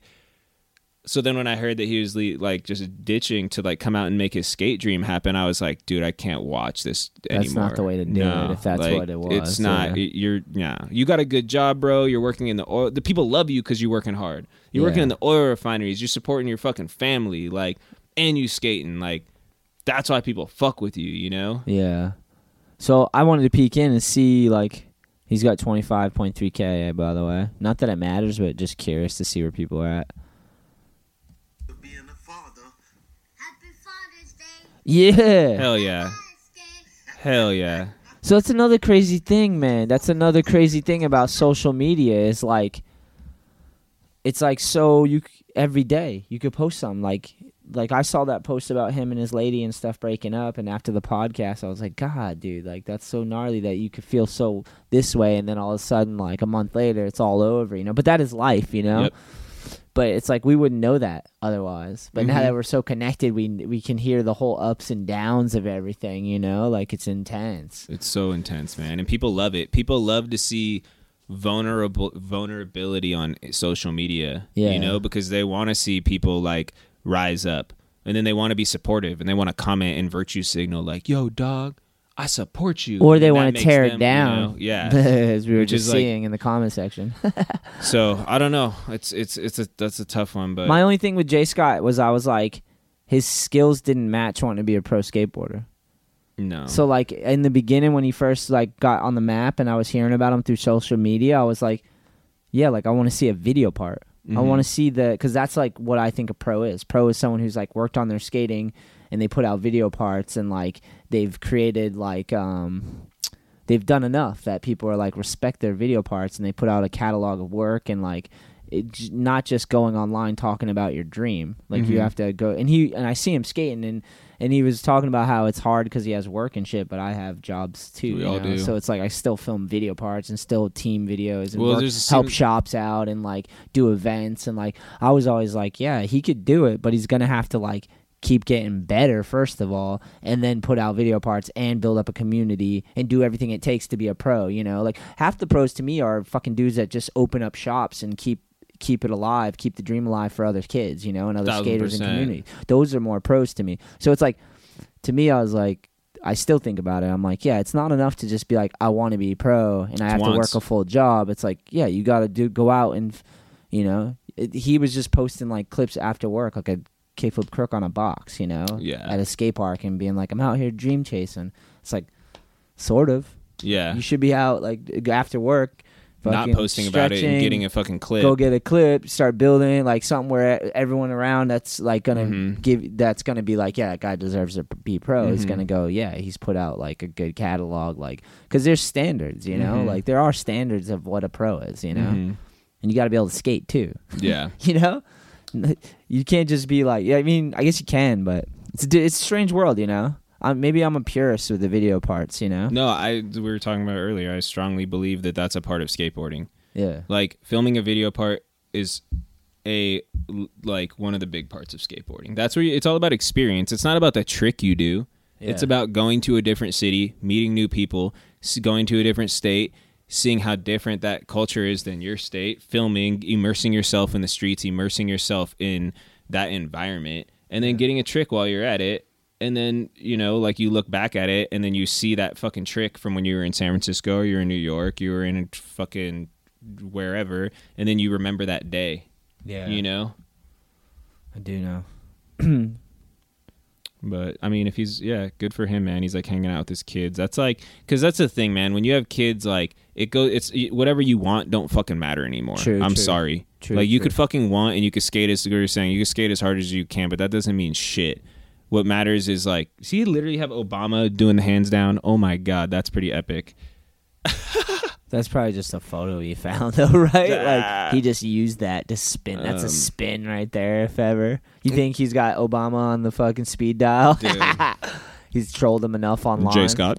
No. Jay Scott, hands down. Um, but yeah, once you have kids, man, that's a whole different story. You can't play that game anymore. You need to fucking like, And he does. He works. yeah, And you he, he gotta does. like, yeah, Another person though that's trying hmm using the technology and trying to find a way. yeah. to, He had a good hype run, you know. Yeah. But that same thing, the hype is only gonna last so long. Like he got 23,000, 25,000 followers fast, and then It's you the got to last build like something that's gonna three last. three years, it's the same, you know. It's hard too because like in skateboarding to be pro, it's like you need other people around you. You know, like to to you need to be a part of the community mm-hmm. Exactly. because like otherwise, who's Yeah. gonna like you can't fool people into buying boards. You know, it's Mhm. very seldom you can. You know, I don't know. I hope he figures it out because I really liked him. So maybe he'll just keep going and. Again, we might be in the middle of his story, you know, in the beginning, hopefully. Yeah, who knows? Maybe it's not even ended. It's still on its way up. he's figuring it out, you know. All right. Last words? I guess mine is just keep going, man. Figure it out. You seem like you're a good dude. You got your family, so that's Yeah, I mean, like I don't give a fuck what he does as long as he takes care of his family first. Yeah. That's it. Do Yeah. whatever the fuck you want to do as long as you're providing for your family and you're being a good father and a good husband. Like, What about advice if he really wants to go pro and he's working a job and like, what's the advice? Like, really? Um, I, I mean, like I'm like I would say just start working on a good video part. It's not gonna turn you pro overnight. It's not gonna blow my. It's not gonna be like, dude, he's got to be pro after that part because video parts. You could be the best dude ever, put out a video part, and it just doesn't work that way. But I would say start get a click, get people to hang out with, and start building I them up, working on a video anything. and crew together, and then you, you got have to be part of a community. Yeah, It's like your wife going to film you at the skate park doing crook, crook back lips is like no different than being an 18 year old kid going to the skate park and And having, having your, your parents take you. You know your what I mean? Like, film you. Or your your yeah, you need to like you. have. That's the beauty. Like, you need to have your homies. Like, it's literally like mid 90s. Like, you go and you have your crew of friends that are all from different walks of life, all different ages, all different ethnicities, all different social backgrounds, and then you you get to kick it and you get to expand your fucking brain, and then you have the one homie who's like realizes that he's not good, so he fucking picks up a camera, and then you start creating together, and that's your family. You know what I mean? Yeah. And that's and you get to do something with a group. Going back to like skating is an individual activity, but you can't do it alone. Yeah. People people are drawn to skating. They used to play sports and like fuck team sports. I want to be me. Blah blah blah. All about myself. But it's like nah. You still have to work together with people to to rise. Like you're not just gonna do this shit yourself. Like yeah. that's exactly what you said. Like make friends with people, call the homies up when you're off work. You're like, yo, kids are fucking hanging out the wifey. Let's go fucking night skate and get this clip. Like if you can't just go to the skate park and have wifey film you and I just don't think. come up. Yeah, I don't think there's any way to like you can fool your way into a sponsor. Like you can come on and tell your story and be like, and you might get a sponsor and whatnot. And maybe you take that money and do something with it, you know. But at the end of the day, it's like you kind of got to if there if you don't have a crew, you got to build up a crew, and then you got to take on the responsibility of like building the dream and filming it or whatever you got to do. Like anytime I've like ever thought about it, I'm like, I'll get a camera. I'll Well- figure out what I got to do. I'll h- help someone else out. I'll film a video part. I'll film their video part. We'll build something together. We'll make this happen and we'll all have roles and stuff. It was never like I'm just going to sit back and try to get controversy or get haters and build up my following cuz like it seems short term. You know, you might get sponsors from that, but even at that, the the hype dies and shit. Like it needs to be things you're constantly working on Mhm. with people, and like people gotta want to buy your board. You know, Just can't do anything alone. getting And- people to hate on you is not gonna get people to want to buy your board. It might get them to pay attention to you, but they're you're all the people paying attention to you are hating on you. You know what I mean? Well, it's as simple as this too. Like, how do you ex- if you've never filmed a street video part? How do you expect a company to put you on? Yeah, Like, or even never- just other skaters around to be the, like, the responsibility of a professional skateboarder is to film a street video part. So if you've only filmed Instagram shit, at skateboards. you don't know how to film a video part. Yeah. So why would you ex- like that's like being like, look, I'm good at trick shots at a basketball, but I'm gonna make it in the NBA. That's like, nah, you don't know how to play like. the fucking game. You're a Yeah. good dunker, but you don't know how to play the fucking game. You're not gonna get in the fucking the league, you know. So it's like my advice is always go to younger kids like get together with your homies, make a video part.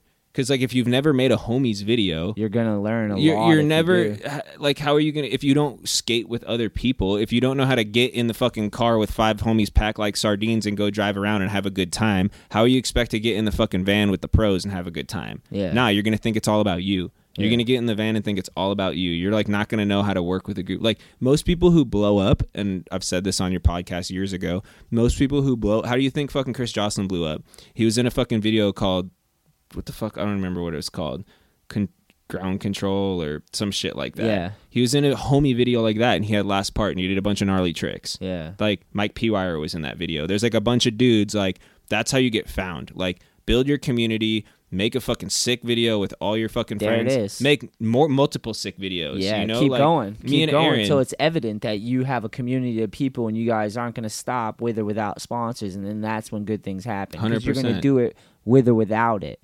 You And- can't just be by yourself, like posting skate park clips. like my partner Aaron from High Rise, due to create like the founder of High Rise. uh, Like I, I made all these homie videos when I was younger in high school. It was called Get Off Me, and we made the first one. And then Aaron, when all my other friends stopped skating and fucking partying and shit, like Aaron was the younger kid with the camera. So like Aaron helped me make the second one. Yeah. And then we had a premiere. We had like 200 people show up to this like church skate park and like fucking had this dope ass premiere. And then fast forward 10 years later, me and Aaron like own companies together and are like building in a completely separate community based on just the love for bonds you creativity built, and skating. The bonds you you, know? built through skating, yeah. So that's it. It always go back. You know, Shetler says film video parts. I'm saying like make videos with your homies. Yeah, I agree. That's it. I agree. Because you, know? can make video parts all by yourself, too. And it's like, you still don't have any substance. Cool. Who's gonna behind show up to your fucking video premiere of just your own video part? Like, get it with all the homies. You know, Yeah, man. make some shit dope. keep going, Jay Scott. I love what I love that you're out there doing this and trying things and putting out a message. Like, I, you know, I don't. I'm not trying to hate by any means, man. I'm just curious as to how this all works out, and I like seeing all these different experiments because more people should be trying shit. I hate when people just give up on their dreams of skating stuff. You know, because they're just like, I have to work. That's the worst thing to me. The bitch, most bitch ass excuse is when people Well, that use just shows that you're just in there for fucking shallow reasons. Yeah, shallow ass and- reasons. Yeah, because like you shouldn't give up on your dreams just because you have to work a nine to 5 Mhm. Like you should be working a nine to five so you can fund your dreams. Mhm. You know what I mean? Like Mhm. the- it's- Unless your nine to five is working toward your, you know, Yeah. is your dream. yeah, and even that. But if you have a dream, you should still fucking work nine to five to give you the best, so that you have fun, so that you have security. Because if you're putting all of your energy into that shit, that shit's taxing, man, and you're not working, and then it you're takes a long time to build like- things too. It's not like you can just like. It takes time for people to believe you and to see you do it. You know, like you have to show people that you know what you're doing. That's half the video parts in filming a video with the homies. You're showing everyone like, hey, I know how to work with others. Mhm. We have a crew. Like it's the proof in the pudding. The you know like Don't treat skateboarding like it's your job before it's your job, because then it's just gonna ruin it for you. exactly. You know what I mean? Like continue letting skateboarding be your outlet. Get a job, something hopefully that you like. But then aim when you at get things off, within skateboarding. and then when you, know? get off, skating's your outlet, and you can still have fun with Yeah. it. Don't know? yeah, and don't you can always aim and work at things in skateboarding. Don't let go of your dreams just because you have to work a job. And Jay Scott's that's what he's putting out there, dream chasing. He works hard, got kids, he's still going for it. I think you got to get outside the skate park. That's my only advice. Keep killing it though. All right, next up, have you seen the scout? Dude, you just put me onto this shit like yesterday or the day before. This is amazing. This is someone from New England for sure. Grind King Truck Co. It's it's a got to be a parody account. It's not the real Grind King. no, Truck it's Company. hilarious. Tr- uh, Grind King Truck Company. They got 841 followers. Truck Co. for the nicest and most polite skaters on the planet that crave the longest, smoothest Smith known to all species. And then the link in there is ccs.com, which is strange. And the second post in is Nick Dompierre the fucking eight pack looking all sexual, and then Ragdoll on the next page, and uh, it says, "Grind King Truck Co. Please uh, please welcome the two newest ambassadors of the tr- greatest truck co that has ever existed. Front Smiths have never looked so good. Shalom. And then Ragdoll says, "This is false. I do not ride for slash endorse this company. Please take my picture and name off this all capitals." But he's a good sport later on. What I, what it's interesting about this account is that they say shalom. They always throw shalom in there, and that's going to lead us to the next uh, pro skateboarder that we're going to check uh, in on. But that's a Terry Kennedy thing. See, I don't know about the shalom. All right, so Terry Kennedy had like a week where like I think he got off Baker and he was just like talking to the camera like all crazy looking at the camera like just deadpan in the face like shark eyes, you know? And he's just like, "Yeah, I'm no longer riding for Baker and I just want to shout out to everybody on the team. I'm so cool with you guys with the exception of Andrew Reynolds." And then he's like, Shalom. He kept saying shalom after all his like posts for like a week, dude. And he was just like deadpan, like fi- serious though, you know. So it's like everybody in skating know about this. Like I, I'm assuming like I only this? hear it from like you Yeah. know when I go to the skate park or I'm around a bunch of skate young skaters or like That's fucking funny. they're funny. like talking about the gossip because I'm kind of outside of it. But um, but so that makes me curious though because I've heard like I've heard people making jokes about the whole and it can't just be in New England. Like people all over going to be making that shalom joke because like Terry was like he was like saying like he was saying passive aggressive shit. He's like, yeah, I quit Baker and I'm friends with everyone except for Andrew Reynolds. And then shalom is like a a, a, a word of endearment, Mhm, you know, mhm. like it's like peace or something, you know. it's like aloha. Yeah, some shit, right? basically. Yeah. So it's like so confusing. But the fact that this Grind King Truck Co. company is like a, a parody account, but they're using Shalom makes me curious. I think it's someone from this area. And it's pretty funny. Like they're doing it, it's a funny account. But it's amazing that they have the name. Hey, Is when there did no- they start this? That's a good question. Because if they started this a couple months ago, you know it's someone from this area Yeah. because they were stuck in the snow and they're just like, I ain't got shit to do. Let me just fucking. well, we'll build check this." that in a second, but I want to I want to show that Ragdoll is a sense of humor. So you read that what Ragdoll wrote, right? And then someone wrote, "Can't wait for your part, dude." and then someone wrote, "Brother Skateboard Co." So be proud of your sponsors, grinding for life. And then uh, this dude Vaughn wrote, "Calm down, man. We all know you don't ride for them. We've seen you lock up on plenty of Smith grinds in the pet. It's obviously not riding with Grind Kings because their gimmick is their Grind King doesn't stick out." And then uh, Grind King wrote, "Wow, shalom." and then uh, um, Ragdoll chimes in. He goes, "It's because they only sent me one truck, and I put it on the front of my board." That's pretty good. That's a pretty good comeback. yeah, like he's like a good hearted about it, you know. Have you been seeing Tony Hawk with like like make all these dope ass like uh tweet replies where like some dude randomly I guess there's a gang of them, but there's one where there's some dude was like, "The face you make when they say you have to kill Tony Hawk," and it's like this black dude who's like sweating, who's making this crazy face, and then Tony Hawk replied, he's like, he's like, "Appreciate the hesitation, though." like he just plays everything so He's- well, he's you know, like yeah. so hum- like humble and just it's and everybody and some crazy like world star type account po- reposted it and everybody's just like he's the goat he's the go-, you know like Yeah, has so much respect for him because you just play along with it like Tony's a legend. you realize that they're fucking with you and then you play along with it Yeah. and then people fuck with you even more Yeah. when you're gonna be salty about when it's clearly a joke I saw him taking digs at people, uh, kind of fighting back for himself uh, on a video recently because they were like asking him about his like dabble into like weird corporate sponsors like Bagel Bites or something, and he was just like, he was just like, yeah, I eat pizza and like I fucking started a um, a foundation to get like X amount, like hundreds of skate parks built all over the world, like country, and like. Yeah, like he just like stood up for himself. And then like- meanwhile the person who's talking shit is literally serving bagels at a coffee shop Yeah. making minimum wage Yeah, they're wishing they're doing what Tony was. All right, so the first post on this Grind King Truck Co. is uh, March 12th, so it was winter. Or March, right? Uh, January, February, It's party March. Yeah, it's time. Grind King is back, and we're going to be sponsoring only the sickest riders. It's five o'clock somewhere, pussies, and it's fucking. Corona. It's a truck with all over print Corona logo. That's sick. So, like, clearly this isn't fucking... Uh, this is not a real account, you know. It's a parody I love it. Is there an actual real Grind King account out there, or is this because they because it's called Grind King Truck Co? So I wonder if there's just like a Grind King account. Let's see, Grind King Trucks. I guess I only see a hashtag so far. But that's crazy, dude. Maybe they just didn't make the digital transition, you know, and someone swooped on their handle. That's fucking. This this happens, right? 2019. Yeah, only hashtags. Are they even around anymore?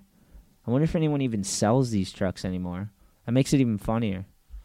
Is a real account. No, this is just a hashtag. I, it didn't pop up. I typed in Grind King. Type see if anybody tags them in their shit. You know what I mean? Yeah, Go to yeah. a couple of the photos and see if anybody tags their accounts. Barely use Grind, original. king, Grind- grind underscore king LLC. underscore LLC. Of course, that's like some corporate shit. Like Sa- for sure, put your L. Imagine that. Girls Skateboards LLC. It's so bad though, because it's like underscore underscore. Like no one's gonna fucking find that. Seven hundred ninety-seven followers. Damn, the, the the parody one has like just as many. It's getting there. This was six days ago. They were posting tall Monday order right here. Evan Radford. Wait, so there's a real there's a parody account and then there's a real one. It seems no, this is a Kickstarter project in their link though. Dude, this is so confusing. Grind King 2.0 for those who grind. Wait, so did they make their goal? Pledged of three thousand, right? And they got six thousand, or am I confused? No, their goal how was six thousand. Oh shit! Oh no, there's a Kickstarter. Donald Cassell. I started Grind King in 1988. Oh, it's a real dude. So Grind King has a Kickstarter. Grind King is back with a disruptor truck to take your skating to the next level and give you the smoothest grinds. I cannot wait to hear this. It's only six days old. So Or six days to go, excuse me. Trucks. The kingpin sticks up too high, and you He can had a feel it ruler? contact, interfering with your grind. Doesn't seem to be a problem. disruptor Yeah, because like truck. Dudes are grinding fucking fifty stair handrails. What do you mean? What more do you want? Grind for grinding. It has an extreme. Didn't gr- that's not a grind. Deep angle. You see, you're not going to hit that. When you're grinding here, it doesn't even hit. He's just rubbing the truck just on the fucking the difference in how much this gets hit versus that. This looks silent. This is So like for me, the disruptor very is detailed very description. special So truck because it's it's 30 years of of evolution. Th- this truck is really designed to make you skate better. Nice. Alright, enough of this garbage. I can't hate on it. Go for it, bro. People are gonna buy it, but I don't think it's a problem. I don't think kingpins are the problem. Really? He just showed someone doing a frontside 5.0 on a quarter pipe. I like There was one point where he was just holding a truck in his hand, and he's like, he's like, look, look. I'm, he's rubbing it on the cup, and he's like, look, it doesn't you touch. should have him on the podcast I'm- to promote his truck. I definitely. and you should ask him, be like, "What about crooked grinds? What about uh. Oh. five O grinds? What about tail sides? All right, what we're about everybody back. Smith grinding and fucking? He's got the technology bag though. Oh, it's at El Sereno Park. This is like next door to McKendo's new house. Why a Kickstarter though? You know, Literally, that was like 15, 20 seconds of slow mo of just the dude unstrapping the board from his backpack. Yeah, man. Okay, so there is a real Grind King account out there, and there's also a parody one. And so far, judging off of the two accounts, I would say follow the parody account because it's hilarious. At Grind King Truck Co. Truck Co. Yeah, that's the one to follow. Because this one's not. I don't think it's as funny, and funny funny matters to me. But keep going, bro. At least there's a truck company out there. you Well, know? they have the same amount of followers, so let's see who wins. yeah, true. I think Let's the check oth- back and let's check back next Let's podcast, be Shetler, on, in let's like be six honest, months though, or a 'cause year. I don't think the parody one has that many. Hold on, seven ninety seven, right? I think for the like real seven, maybe. And then I'm what was it? Nah, it was. They King had like. I thought they only had like three hundred. Grind King truck. We're helping him out right now on the podcast. There it was. Yeah. Eight hundred and Oh, they're winning. The parody's winning. Oh my god. Ah, This dude. might be awesome. What if he like blows the grind this parody account up Helps. to like fifty thousand and then sells it to the real account? Wow, that's insane to me. He's like, you're gonna need all your Kickstarter money just to buy this account, sir. it was crazy that I'm like, they have a Kickstarter for that because they had that tech ass backpack. You think sales would be good with that thing, right? hmm of course. All right. Um, Who do we got next? I guess we're going last, and I already kind of covered him. So Terry Kennedy's out there living his life. Hopefully, he's doing good, man. I know he had some craziness. He's got family TK. as well. He's been through some shit, man. I've always been a fan of TK. So, and he put out a part after all that crazy shit with like Baker ending and stuff. and like he was killing it. Terry, you see Terry Kennedy's new part? Like how what is new? We're gonna. I'm What gonna show new? you it. I'm gonna show you it. I'm gonna fucking show you. Dude. But like what is new? Like how new? it's like not like like a month or two ago. It wasn't that no, long ago. I definitely didn't see it. You didn't it. see it? No. Right, let's see if we can find it. Looks like he's got. This is more skating than I've like looked at. Look at at. look it. at look at in his in his in his uh. Shalom. It's right in his fucking bio. He he has at Versace in his fucking bio. That's weird. Look at he put himself pro dash skater Terry Kennedy too, which is like a little strange. Here, this must be his part. It's to a. He has Nikki Diamonds in his bio. It's not. I am still powder in my balls. That's a great commercial. Whoa, he's going for the lube. Uh, I can't play the music though. Is he gonna?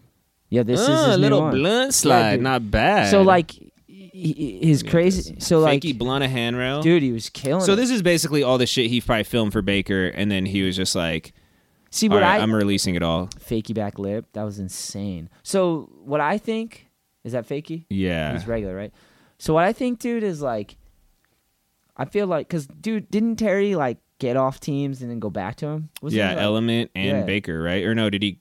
I don't remember how it worked. He got on Baker, then he got on Element, and then he like went back to Baker. Yeah, I feel like whoever I feel like whoever he's riding for is like, hey, Terry goes to him. He's like, yeah, I'm gonna try to create some opportunity here, but like I'm cool with you guys, but I'm gonna take some shots at you and try to get something else going. And then they're like, yeah, fine, go for it, man. And then he takes some shots, tries to spin it into a new opportunity, and then he ends up back at the team. That's what it seems like it happens. But he's always on good terms, so it's like, yeah, it's just Terry going for it, you know.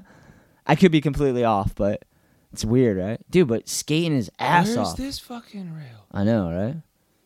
Little baby rails. But dude, killing it, right? Five on like ten stair rails. Well, like that was a sketch one. The fire hydrant. It's big ass rail. Looking hair. Tailside kickflip around a curve ledge. like solid. This is like he's pushing his skating. This might be like 180 over one of the better rail. parts he's had, um, in my opinion.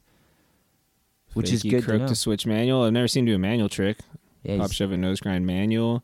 Heel Heel, flip flip board board slide to fakey. fakey. Yeah, Uh, and he said, up. "Suck it." Yep. Ooh, my oh, rail. He's up on there. That was Nollie, no? Nollie No, half cab nose. Oh, he's regular. Vince did that like ten years. ago. Let's talk about ABDs on trail nose off. grinds on bumps and benches. Chill, chill, chill. TK Yeah. with the lip slide through the kinker. So shout out TK because he seems like the realest. TK dude. is fucking chill. He's Every time I've ever seen him, I've been s- running into TK since I was like 15 years old. You don't see front salads very often. Nah, he but, does them um, well too.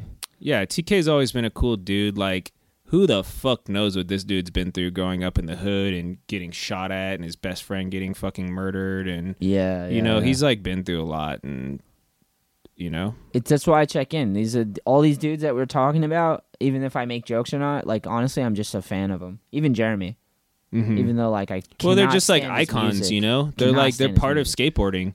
They're just like legitimate parts of skateboarding that you know, it's the same same way when I used to be in the, the Ezekiel van with Louie Barletta. Damn, you see that Look, switch on board uh, do you see how small his board was? And Oh look at the lane. God. Jesus. Um, you know, we'd be in that was sick, fakey backside 50 50. so good. uh, we'd be in the van with Uncle Louie, and we'd be like, "What happened to Kanten Russell? what happened to Josh Kasper?" And we'd like ask, you know, Ooh, like, Josh Kasper's know, you know, like he told us some stories, dude. um, heel flip position. yeah, they're just like dudes that had an impact, you know, and you pay attention, you know. Yeah, It's good to know that, like, the best case scenario is when they're killing it, like TK on the board. Even if they're doing Okay. crazy stunts to get followings and like weird trolling and weird like shit, like Shalomin, but like, dude, he had a mustache right there. What do you think about? Do you think this is a weird question, but do you think like uh, social media and Instagram like makes dudes hold on longer? You know what I mean? Like back in the day before social media, like somebody like Scott Pazelt or Kanten Russell, they're just like, "Well, my career's over. Let's just keep it moving. Let's on to the next thing." But with social media, do you think dudes are like they feel like they have to continue? Well, this is going to get us into a whole no- nother conversation, but I'm down for it.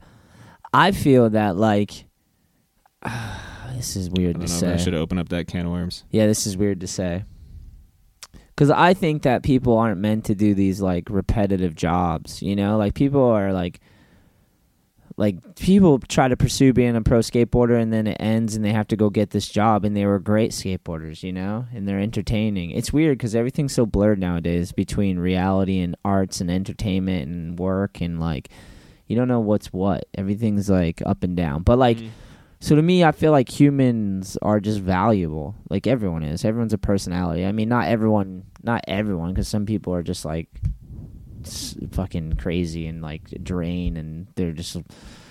There's some people are out there that are doing more dar- damage than Mhm. good, you know. But like most people are like valuable and like they should be able to do stuff that's important to them, you know. So Mhm. like imagine if kids nowadays that want to somehow make a living f- while doing skateboard stuff if they could it's like say you're 12 right now and you like I was when I got into skating how old are you Like 13, 14. okay so say you're 13 14 you find out about skateboarding the whole world the whole culture of skateboarding and you're like this is something I want to be involved in and you work your ass off to build this following and you're showing them your clips and like you're doing events and you're like part of the events and you're doing this for years and years and years and you build up enough of a following and there ends up being a way to like for your following kind of like Cody's trying to like fund your dream you know because Mhm. they know you've put in your dedication your heart they know your character there's some sort of transparency because of the technology and now the things you aim at it might not be like stupid work, like go get a fucking job at an oil refinery or like a Circle K,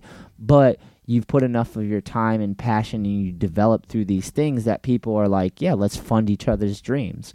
And that kind of goes into like this whole next election, which bugs me out because most of them are talking about doing a freedom dividend or a UBI, UBI because technology has gotten beyond our capabilities where Mhm. there's going to be a lot more losers than winners, you know, Mhm. and like they're like, yeah, give it, give everyone a thousand dollars to stimulate the economy and cover their basic needs, but they're still going to be in poverty because it's at the poverty level. But it'll give them a chance to develop something Mhm. maybe through social media or through the internet to build some artificial, some cloud economy, you know, Mhm.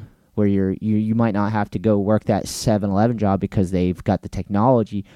But then they cover your basic Mhm. needs because they took your job away. But now you're free to try to use the technology at hand to Mhm. create something that pulls you past poverty line. Mhm.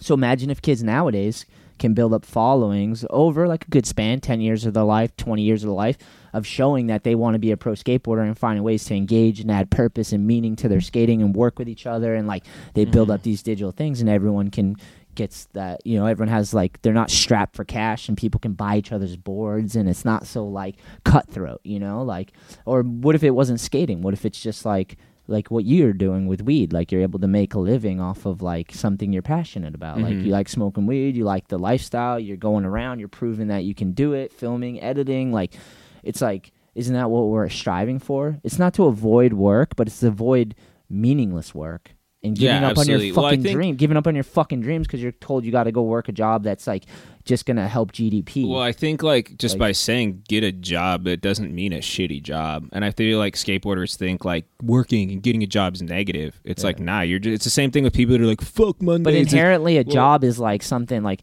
i don't I look at what fucking I, job. yeah You know but like I, mean? i don't pe- look at what i do as a job with skating or like i look it's at still work. I still call my job work, and I still call it a job, but I love yeah. it. And it's the it's like the mentality of like fuck Mondays, and it's just like no, it's like if you fucking hate Mondays, you're doing get a new fucking job, quit and, your like, job and sacrifice something else Yeah, yeah, maybe do something you make less money to enjoy what you do. Yeah. You know what I Take a mean? chance, Like I could make way more fucking money than I make right now, but I go into work every like inspired and I get like bored sometimes on the weekend. I'd rather be creating with my fucking boys. Yeah, you know what I I mean? do, and like that's just.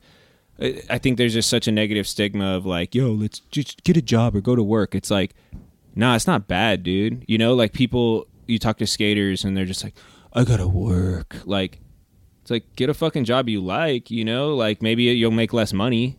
You know, get a paid internship or something, but. In anything, like it's not the- negative, but Yeah. the, the work and job in the American culture is such a negative thing, and it's like we have the ability to find something that we love. We have the capability with these phones, and with technology, and with the internet to find things to do that we enjoy. There's no excuse to just go work some fucking shitty job that you hate. And if You know are what I gonna mean? do, if you like, some people have to do that, and, and if you do go work a job that's rough, learn from it and get to the point where that you outwork that job and you can get another job because you've been expanding yourself and expanding yourself to where you can get a job that actually isn't hell. Yeah, And, you the truth to- is, they're going to be automating away a lot of these easy and you have to do extra credit. So if you're at a job that you fucking hate, when you get off work, don't just go to the bar bar and kick it with fucking homies. And if you're in yeah. a position that you fucking hate, when you get off work, you got to do extra credit to dig yourself out of that shit. Yeah. You know what I It's mean? the Like- fight for your life, dude. Your time. You're owned by someone who puts you in a cog and machine. If you don't know what to do with your time, someone will find a way Yeah. to put you in a job where you, you're just like, they own my time. And then you get a drug problem or alcohol problem because you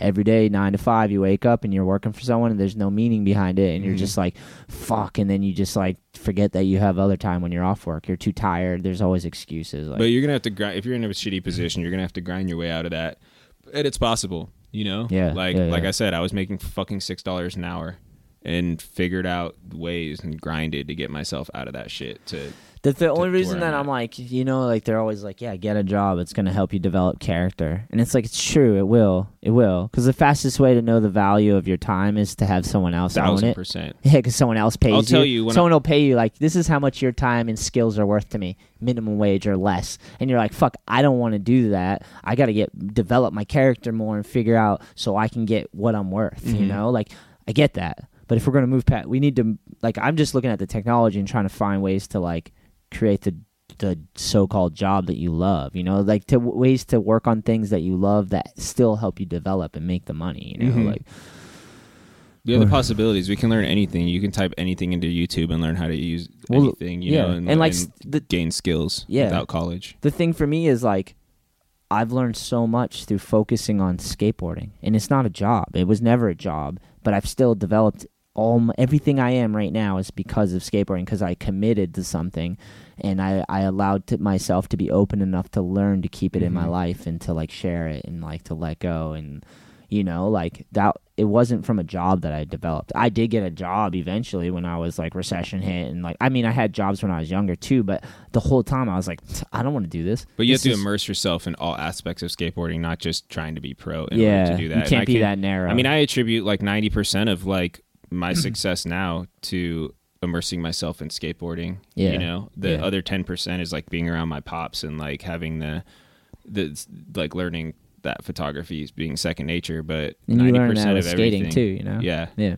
So yeah, like same thing. Like just if you're gonna skate, like immerse yourself in all aspects of it, not just wanting to be the sponsored dude. and that that's I'm trying to think forward for future skaters, and I've been doing this since I started this podcast and since I started All I Need because I was like, look, we sh- it it shouldn't people shouldn't tell you not to pursue being a pro skateboarder or to be have a job within skateboarding. It shouldn't be like a frivolous thing, like. But we should be able to do it independently. You know, like other sports, you have to like listen to a bunch of people that own the industry, and they're like, "Yeah, you can be a B player, you can be on the bench, or you're a starter, or whatever," and you have to follow their rules and get an education or whatever. There's no rules to this shit. And they might be trying to do that with the Olympics. That side will exist with skateboarding because they're going to be like pissing this cup, wear this Mhm. fucking leotard, skate these fucking rails, juggle to get these points. The sponsors need it. Like that side will still exist. But I think that, like, dude, we have this technology, man, and we can develop through whatever we do in skating and we can share that and build communities. And then we can, like, turn those into our, our life's work and make a living, not just scrape by. And I think that like we have to it starts with people going out there trying to figure it out, like starting this podcast or like Cody going out there trying to build a following and uh, putting himself out there Mhm. to be like, look, I'm trying to pursue something. I don't know what the fuck I'm doing, but like if you want to help me keep going, like we'll see where I go. Because there's posts later on. I was looking. He's like, yeah, I'm trying to get a job. I got an interview. I'm trying. I don't want to just like keep asking for handouts. Like he's trying to figure it out. You Mhm. know, shouldn't be that fucking hard. You know, like it's because our industry either gets bought up by people that don't skate and they package it up, and then only like one percent of skateboarders make tons of money, and they're and they have to do it in an artificial environment under people that don't skate's rules, and then the rest either like pursue sponsors and it doesn't work out, or they're just lifers and they're just part of communities and there's no way to make any money from skating. Which is like you don't necessarily have to make money from skating, but how sick would it be if you like put your whole life into like building a community and all your friends and you're all able to like participate and make a little bit of money so you can spend some of your time doing what you guys all love. That's what it's all about. you don't about. have to make tons of money, It's but not like, about the money or the clout. It's just about being part of a fucking community and a Yeah. family, and you can build that if. I mean, it's hard in Southern California or big cities. Even big cities, you could do it. Southern California is kind of hard because it's the heart of it. But like anywhere you live, you can build your community. You know what I mean? And you I can be so, part of yeah. it. Yeah. And yeah, I don't know. It's we'll, we'll see where this shit goes. But Well, I look at all I need is the all I need experiment because I'm like all I need is like work that matters with people that matter. So it's like Mhm. let's grow this thing so we could. That's why I fire on all cylinders. I'm like let's produce the clothing, let's do the decks, let's create more art, let's do the events. New England Am's coming in November. Choo choo choo choo choo. Lock-ins, fucking video premieres. Let's create Mhm. the videos. Let's do a magazine because maybe that brings in some income and pays. Maybe that brings in some money where we can pay some skaters to create the magazine or shoot the photos or film or like these are these are things that are like it should be considered work and you should get paid for your time and you Mhm. should be able to do what you love and have purpose. And skateboarders love this shit and it Mhm. shouldn't be owned by fucking corporate people that don't understand it and the only way to make a money is to have a fucking right guard sponsor and you have to be in some weird artificial environment where you're trying to compete for the yeah, Olympics. it's tough with skateboarding too. It's so extreme, But it's weird saying. with skateboarding because like skaters don't want to wear skate shit, and nowadays like it's not as cool to like like back in the day there was hella money because people who didn't skate wore skate shit.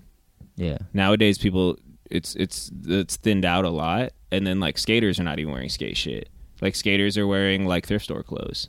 You know, they're like wearing like the old polo we went through a recession and shit and people are just like trying to get by too you know Well, no, that's just the fashion trend. Yeah. It's not that they don't want to buy skate clothes. It's Well, just that it's not cool to fucking wear skate clothes. maybe in certain you're a fucking areas skater. but like people rock skating around here i see people rocking skate clothes all the time That's but you know, and, and even then, it's like most skaters come from like not money. Yeah. So you're not gonna be able to buy sixty five dollar fucking skate pants. yeah You're buying fucking like eighteen dollar Dickies. Yeah, you know yeah. what I mean? And then you're buying like fucking like whatever tees from the thrift store, cause, like a polo tee that's three dollars at the you know at the at the thrift store. Like skaters aren't buying skate. It's just not well, enough money. but you know, that's it's my like whole a- that's my whole point is that it shouldn't be that way it should be that skating is something that's uh inestimable worth because it's helped enrich so many people's lives as it clearly has because Mhm. there's grandpas who skate tony hawk and there's Mhm.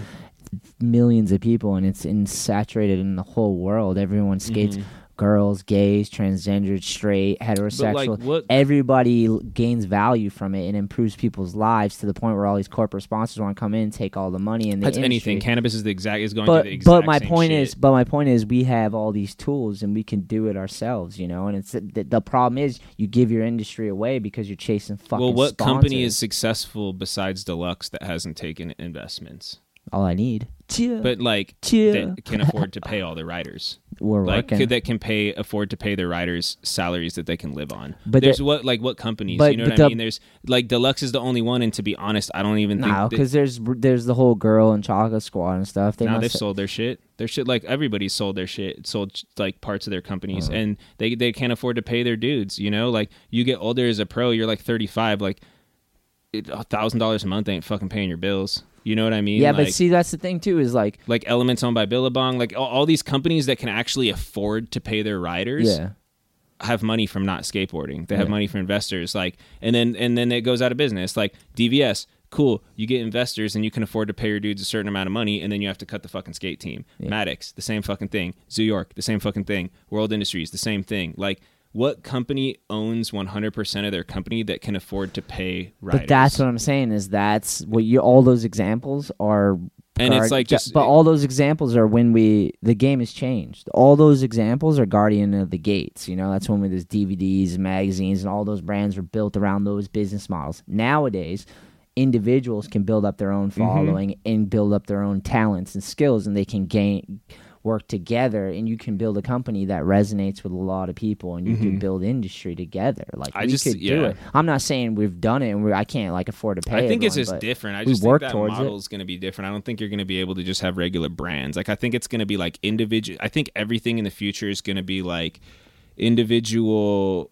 Like almost like everything's going to be like Uber. You know what I mean? Like you're going to have like your pro skater who has his own merch. You know, like Sewa Kroetkov, two hundred fucking thousand subscribers. He creates his own merch. He's generating X amount of money for his own shit, and then he's paying freelance filmers. You know what I mean? Like, and then he's using that money to pay other shit. I just don't think the future is gonna. We can't just keep going on the same model of like skate companies and distributions and girl chocolate and fucking deluxe. Like, I don't think that can continue. Like, really, the only reason deluxe is really like the shit still is because of Thrasher and they own that and then they can fucking who goes in the Bible, who goes on the fucking website, you know, who goes on the platform. the I reason think- the reason why they are who they are is because they've done a good job of keeping true to true to skateboarding and tradition and they've built the they've built up their it's multiple facet. They have they have a media company like you were just pointing out. They have talented pros. They have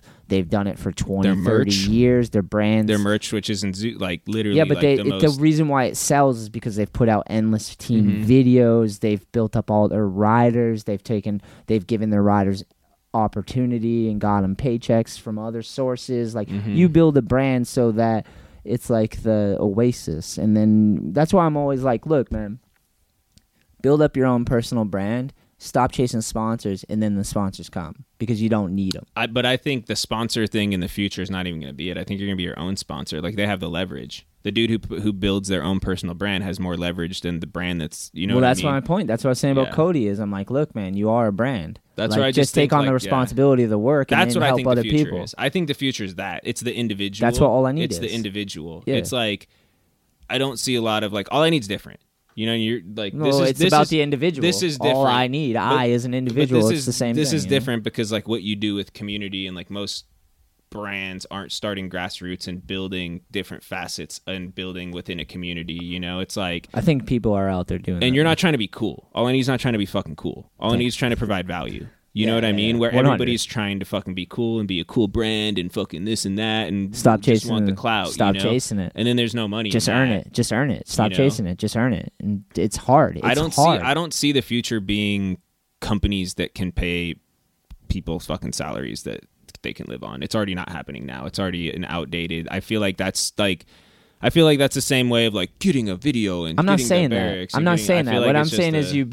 What I'm saying is you are your own individual brand, and as you get older, like when Cody gets past 25 and he gets to 35, he's gonna want to start building something that like is beyond just him. Because right now he's young and he can go out there and fucking do stunts and Mhm. fucking get chase some sponsors and opportunity and see what happens. But at some point, he's gonna build up a big enough following and name that hopefully he just like goes, oh, I want to take on the responsibility of passing skateboarding on to the next. So Mhm. then maybe he starts a brand and produces a product, and then he gets a team and people, and they they work their hearts out, and they all got fucking skills, and they bring value to it, and then Mhm. they find opportunities to make money together, and then they end up working wherever, however you build it together. You know, you don't have to. I mean, you could be an individual just doing it yourself but like dude if you get a strength strength in numbers if your crew's strong then you guys are all I strong think you together just they have to do it themselves. I don't think people can rely on anybody else. Isn't that how like illegal civilization is? This is how much I don't know what's going on. Yeah, yeah. But isn't illegal civ like a bunch of kids? i think we're from saying the LA? same thing I- uh, illegal civs like a bunch of kids from LA that blew up their fucking accounts and then they started a brand strength together. strength in numbers yeah, exactly. I think that's. I just don't but think. that takes you realizing you have a power as an individual to Mhm. like build up your own thing and show your character and use the technology to do that you yeah? I think it's just all being self sufficient nowadays. It's Yeah. all we have. The, we have the ability and the power with technology to be self sufficient and Yeah. just like don't fucking rely on anybody to do shit for you because you can do it yourself. because if they all do it for you they can take it away i've been there i've Mhm. had sponsors and recession comes And you don't learn shit. bought and sold yeah and you're You just back to the back to the fucking warehouse You gain skills by doing shit yourself. By- you gain skills by gaining your following and then by learning how to like do merch and then like cool I'm going to sell shit on my hat. Oh cool I'm going to learn how to get this Big Cartel fucking website. Oh Big Cartel sucks. I'm going to start a Shopify website. Now I'm going to learn how to build this fucking easy drop and uh, drop fucking stuff on my website. Now I'm going to learn how to ship. Oh this stuff's uh, now I use ShipStation. Now I'm going to figure you know what I Yeah, mean? yeah. Like just doing it yourself you're going to gain skills that you'll be able to take with you your whole fucking That's life. who that's who I look for when I look for team riders for all I need is a brand. Is someone that I'm like, look, man, I can only do so much for you, but if you come and you add value and skill to this, then we can do more together and we can figure out ways to make money so we can do this Mhm. as a living and we can like figure out ways to live our dreams, you Mhm. know? But I one person can't do that cuz it takes a lot of people to to like run something to it takes a lot of heartbeats to make something of value, you know? Mhm. Like you can start with yourself and then you can only go so hard. Like I, I started with myself and I wanted to be pro and I did that and then I got past that, I got the shoe, got the board, and then it was like, what do I do now? How do Like, you yeah I can keep exactly. chasing my How do I sustain or- this and it's not going to happen Yeah. by I had to evolve and go, look, this has to be the dream has to be for those beyond me in in the future. And like now it's like I'll just teach skateboard lessons because I see all these kids that love skateboard. I know it's going to help them in their life and they could possibly go pro if they want. Not all of them, but some of them if they really, really, really, really want to and pursue it and find ways. I did it, so how the fuck can I tell them not to? You know, I just tell them like, hey, just enjoy it. You know? And it comes down to the fact that you created something and it's bigger than you. Like high rise is bigger than Aaron. High rise is bigger than me. All I need is bigger than you. Like we're gonna do whatever the fuck it takes to make this thing keep going. There's nothing more I want to do. exactly. There's nothing else. and I'd and it, and, it, and because it's bigger than you. Yeah. You know when it's like I'm Anthony Shetler and I want to be a pro skater. It's all about you. But now that you have all I need, yeah, like your brainchild that you want to fucking water this thing and see it grow like you're gonna do whatever it takes when it's just about you yeah, it, it's it's the, the ceiling's only so high Yeah, yeah, but then yeah. when you create like that's with high rise it's like everything benefits high rise Yeah. every the same way like going to teach skate lessons benefits all i need going to these demos going to meet shops going to doing the podcast putting up instagram shit every single thing you do but like only Even- pushes all I need. Same with high rise. It's like shit. We don't give a fuck. Like we're not getting paid for shit. Everything we're doing is benefiting it and pushing the narrative. You're and, growing and growing together. the brand Yeah. and growing You believe brand. in it. and it's something bigger than us. you believe in it. Yeah, you know what it could be. You know there's potential. You're aiming at something. You don't know how. You don't know where you're going. Mm-hmm. It's like You- faith. Yeah, It's yeah, like yeah. people who believe in you know in like God or higher powers. It's like bigger than you.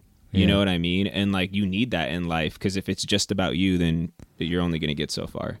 I truly believe that if you if you if you believe in your own powers, like you look inward as an individual and go, you know, like my speech, my language, my thoughts, I'm in control of these things and I can decide how I think and how I feel and like I can try to build up discipline in myself and I can aim at things.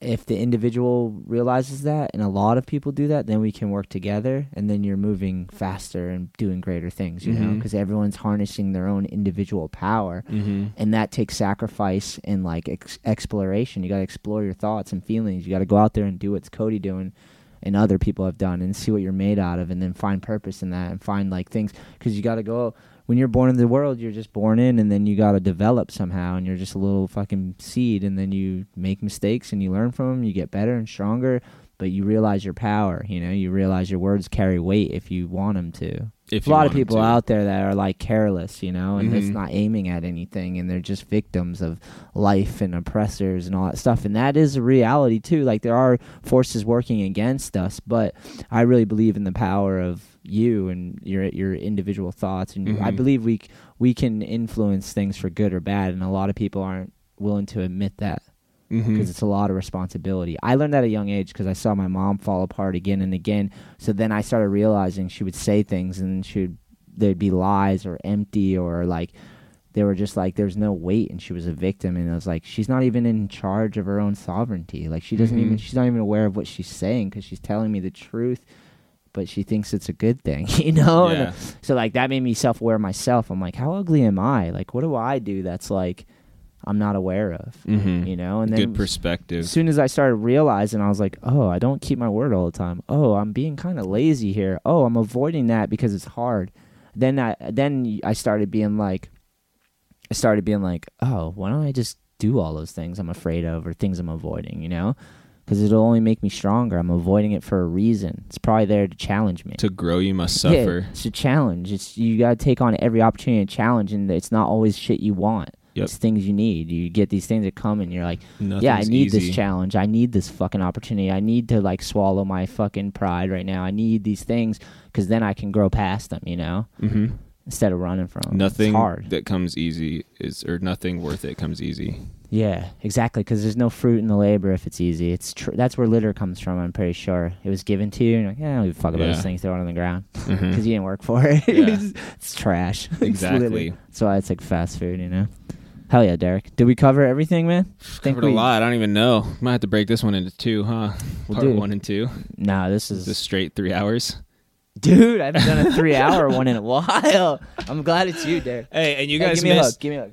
You guys missed like the fucking s- other 16 hours of this type of conversation that Shetler and I all like driving on these long drives to these premieres. This is all we do is talk like this is normal conversation between me and Shetler guys. Like every time we get together and we're on these long drives, it's just like trying to get to the bottom of shit. Yeah, we're you know? definitely trying to see where you stand and where I stand, and then balance it out. And like, we're always trying to like yeah. be open minded, but like talk intently. Yeah, and, it's like it, for the most part, like we agree on like ninety five percent of things, and then we like we- we're just trying to like we just want everybody to be better and ourselves to be better, Including ourselves, and yeah. and just just always looking for just breaking shit down, how we can be better, how we can make the world better, how other people can play their role. You know what I mean? And I don't know. I love this shit. I love these conversations. yeah, man. Just trying to figure shit out. You know, we're trying to get to the bottom of all this shit. I think we have to because like people inherit the world, you know? It's like you're born into the world and it's not yours. Someone else that came before created it and you're they're the oppressors because it's their world. They created it, you know? And then when they get to the end of their life, they don't want to let it go. But you're going to inherit it if you're lucky and you find ways to like build the world. So then you go from a young kid to a teenager to so you can go from a baby to a son to a father to an uncle to a grandfather if you're lucky, you know? And at the end, you might be the grandfather. And the things you built might be destructive at that time and Yeah. archaic. And you might have to tear them down and let give the world to someone else, you know? And we all have the power to change the world. Yeah, You and know? that's the you realizing your own sovereignty and your own power, your own. You have to take responsibility to. You have to admit that you're powerful, and Mhm. that's scary to people. And I get that because we are savages, we're animals at heart, and that's nature's ruthless, you know, and that's Mhm. still in us. We everyone wants to talk about transcendence and moving on, but we're still in the mud. Still, like a lot of people are still primal at their urges. They don't have their base urges in control, and like it's a lot of work to be con- ruthlessly introspective. Is a lot of work, you know hmm and that's a lot of swallowing and admitting mistakes and moving forward, you know. Yep. And it's exhausting. Yep. It's exhausting. Just looking at yourself and all your fucking faults and all the Thank dumb God for shit you say. skateboarding. Hell yeah, D. All right, people. All right. Well, uh, I'd like to thank our sponsors, Grind King. To shalom to all the people out there. Keep killing it. Love you, motherfuckers.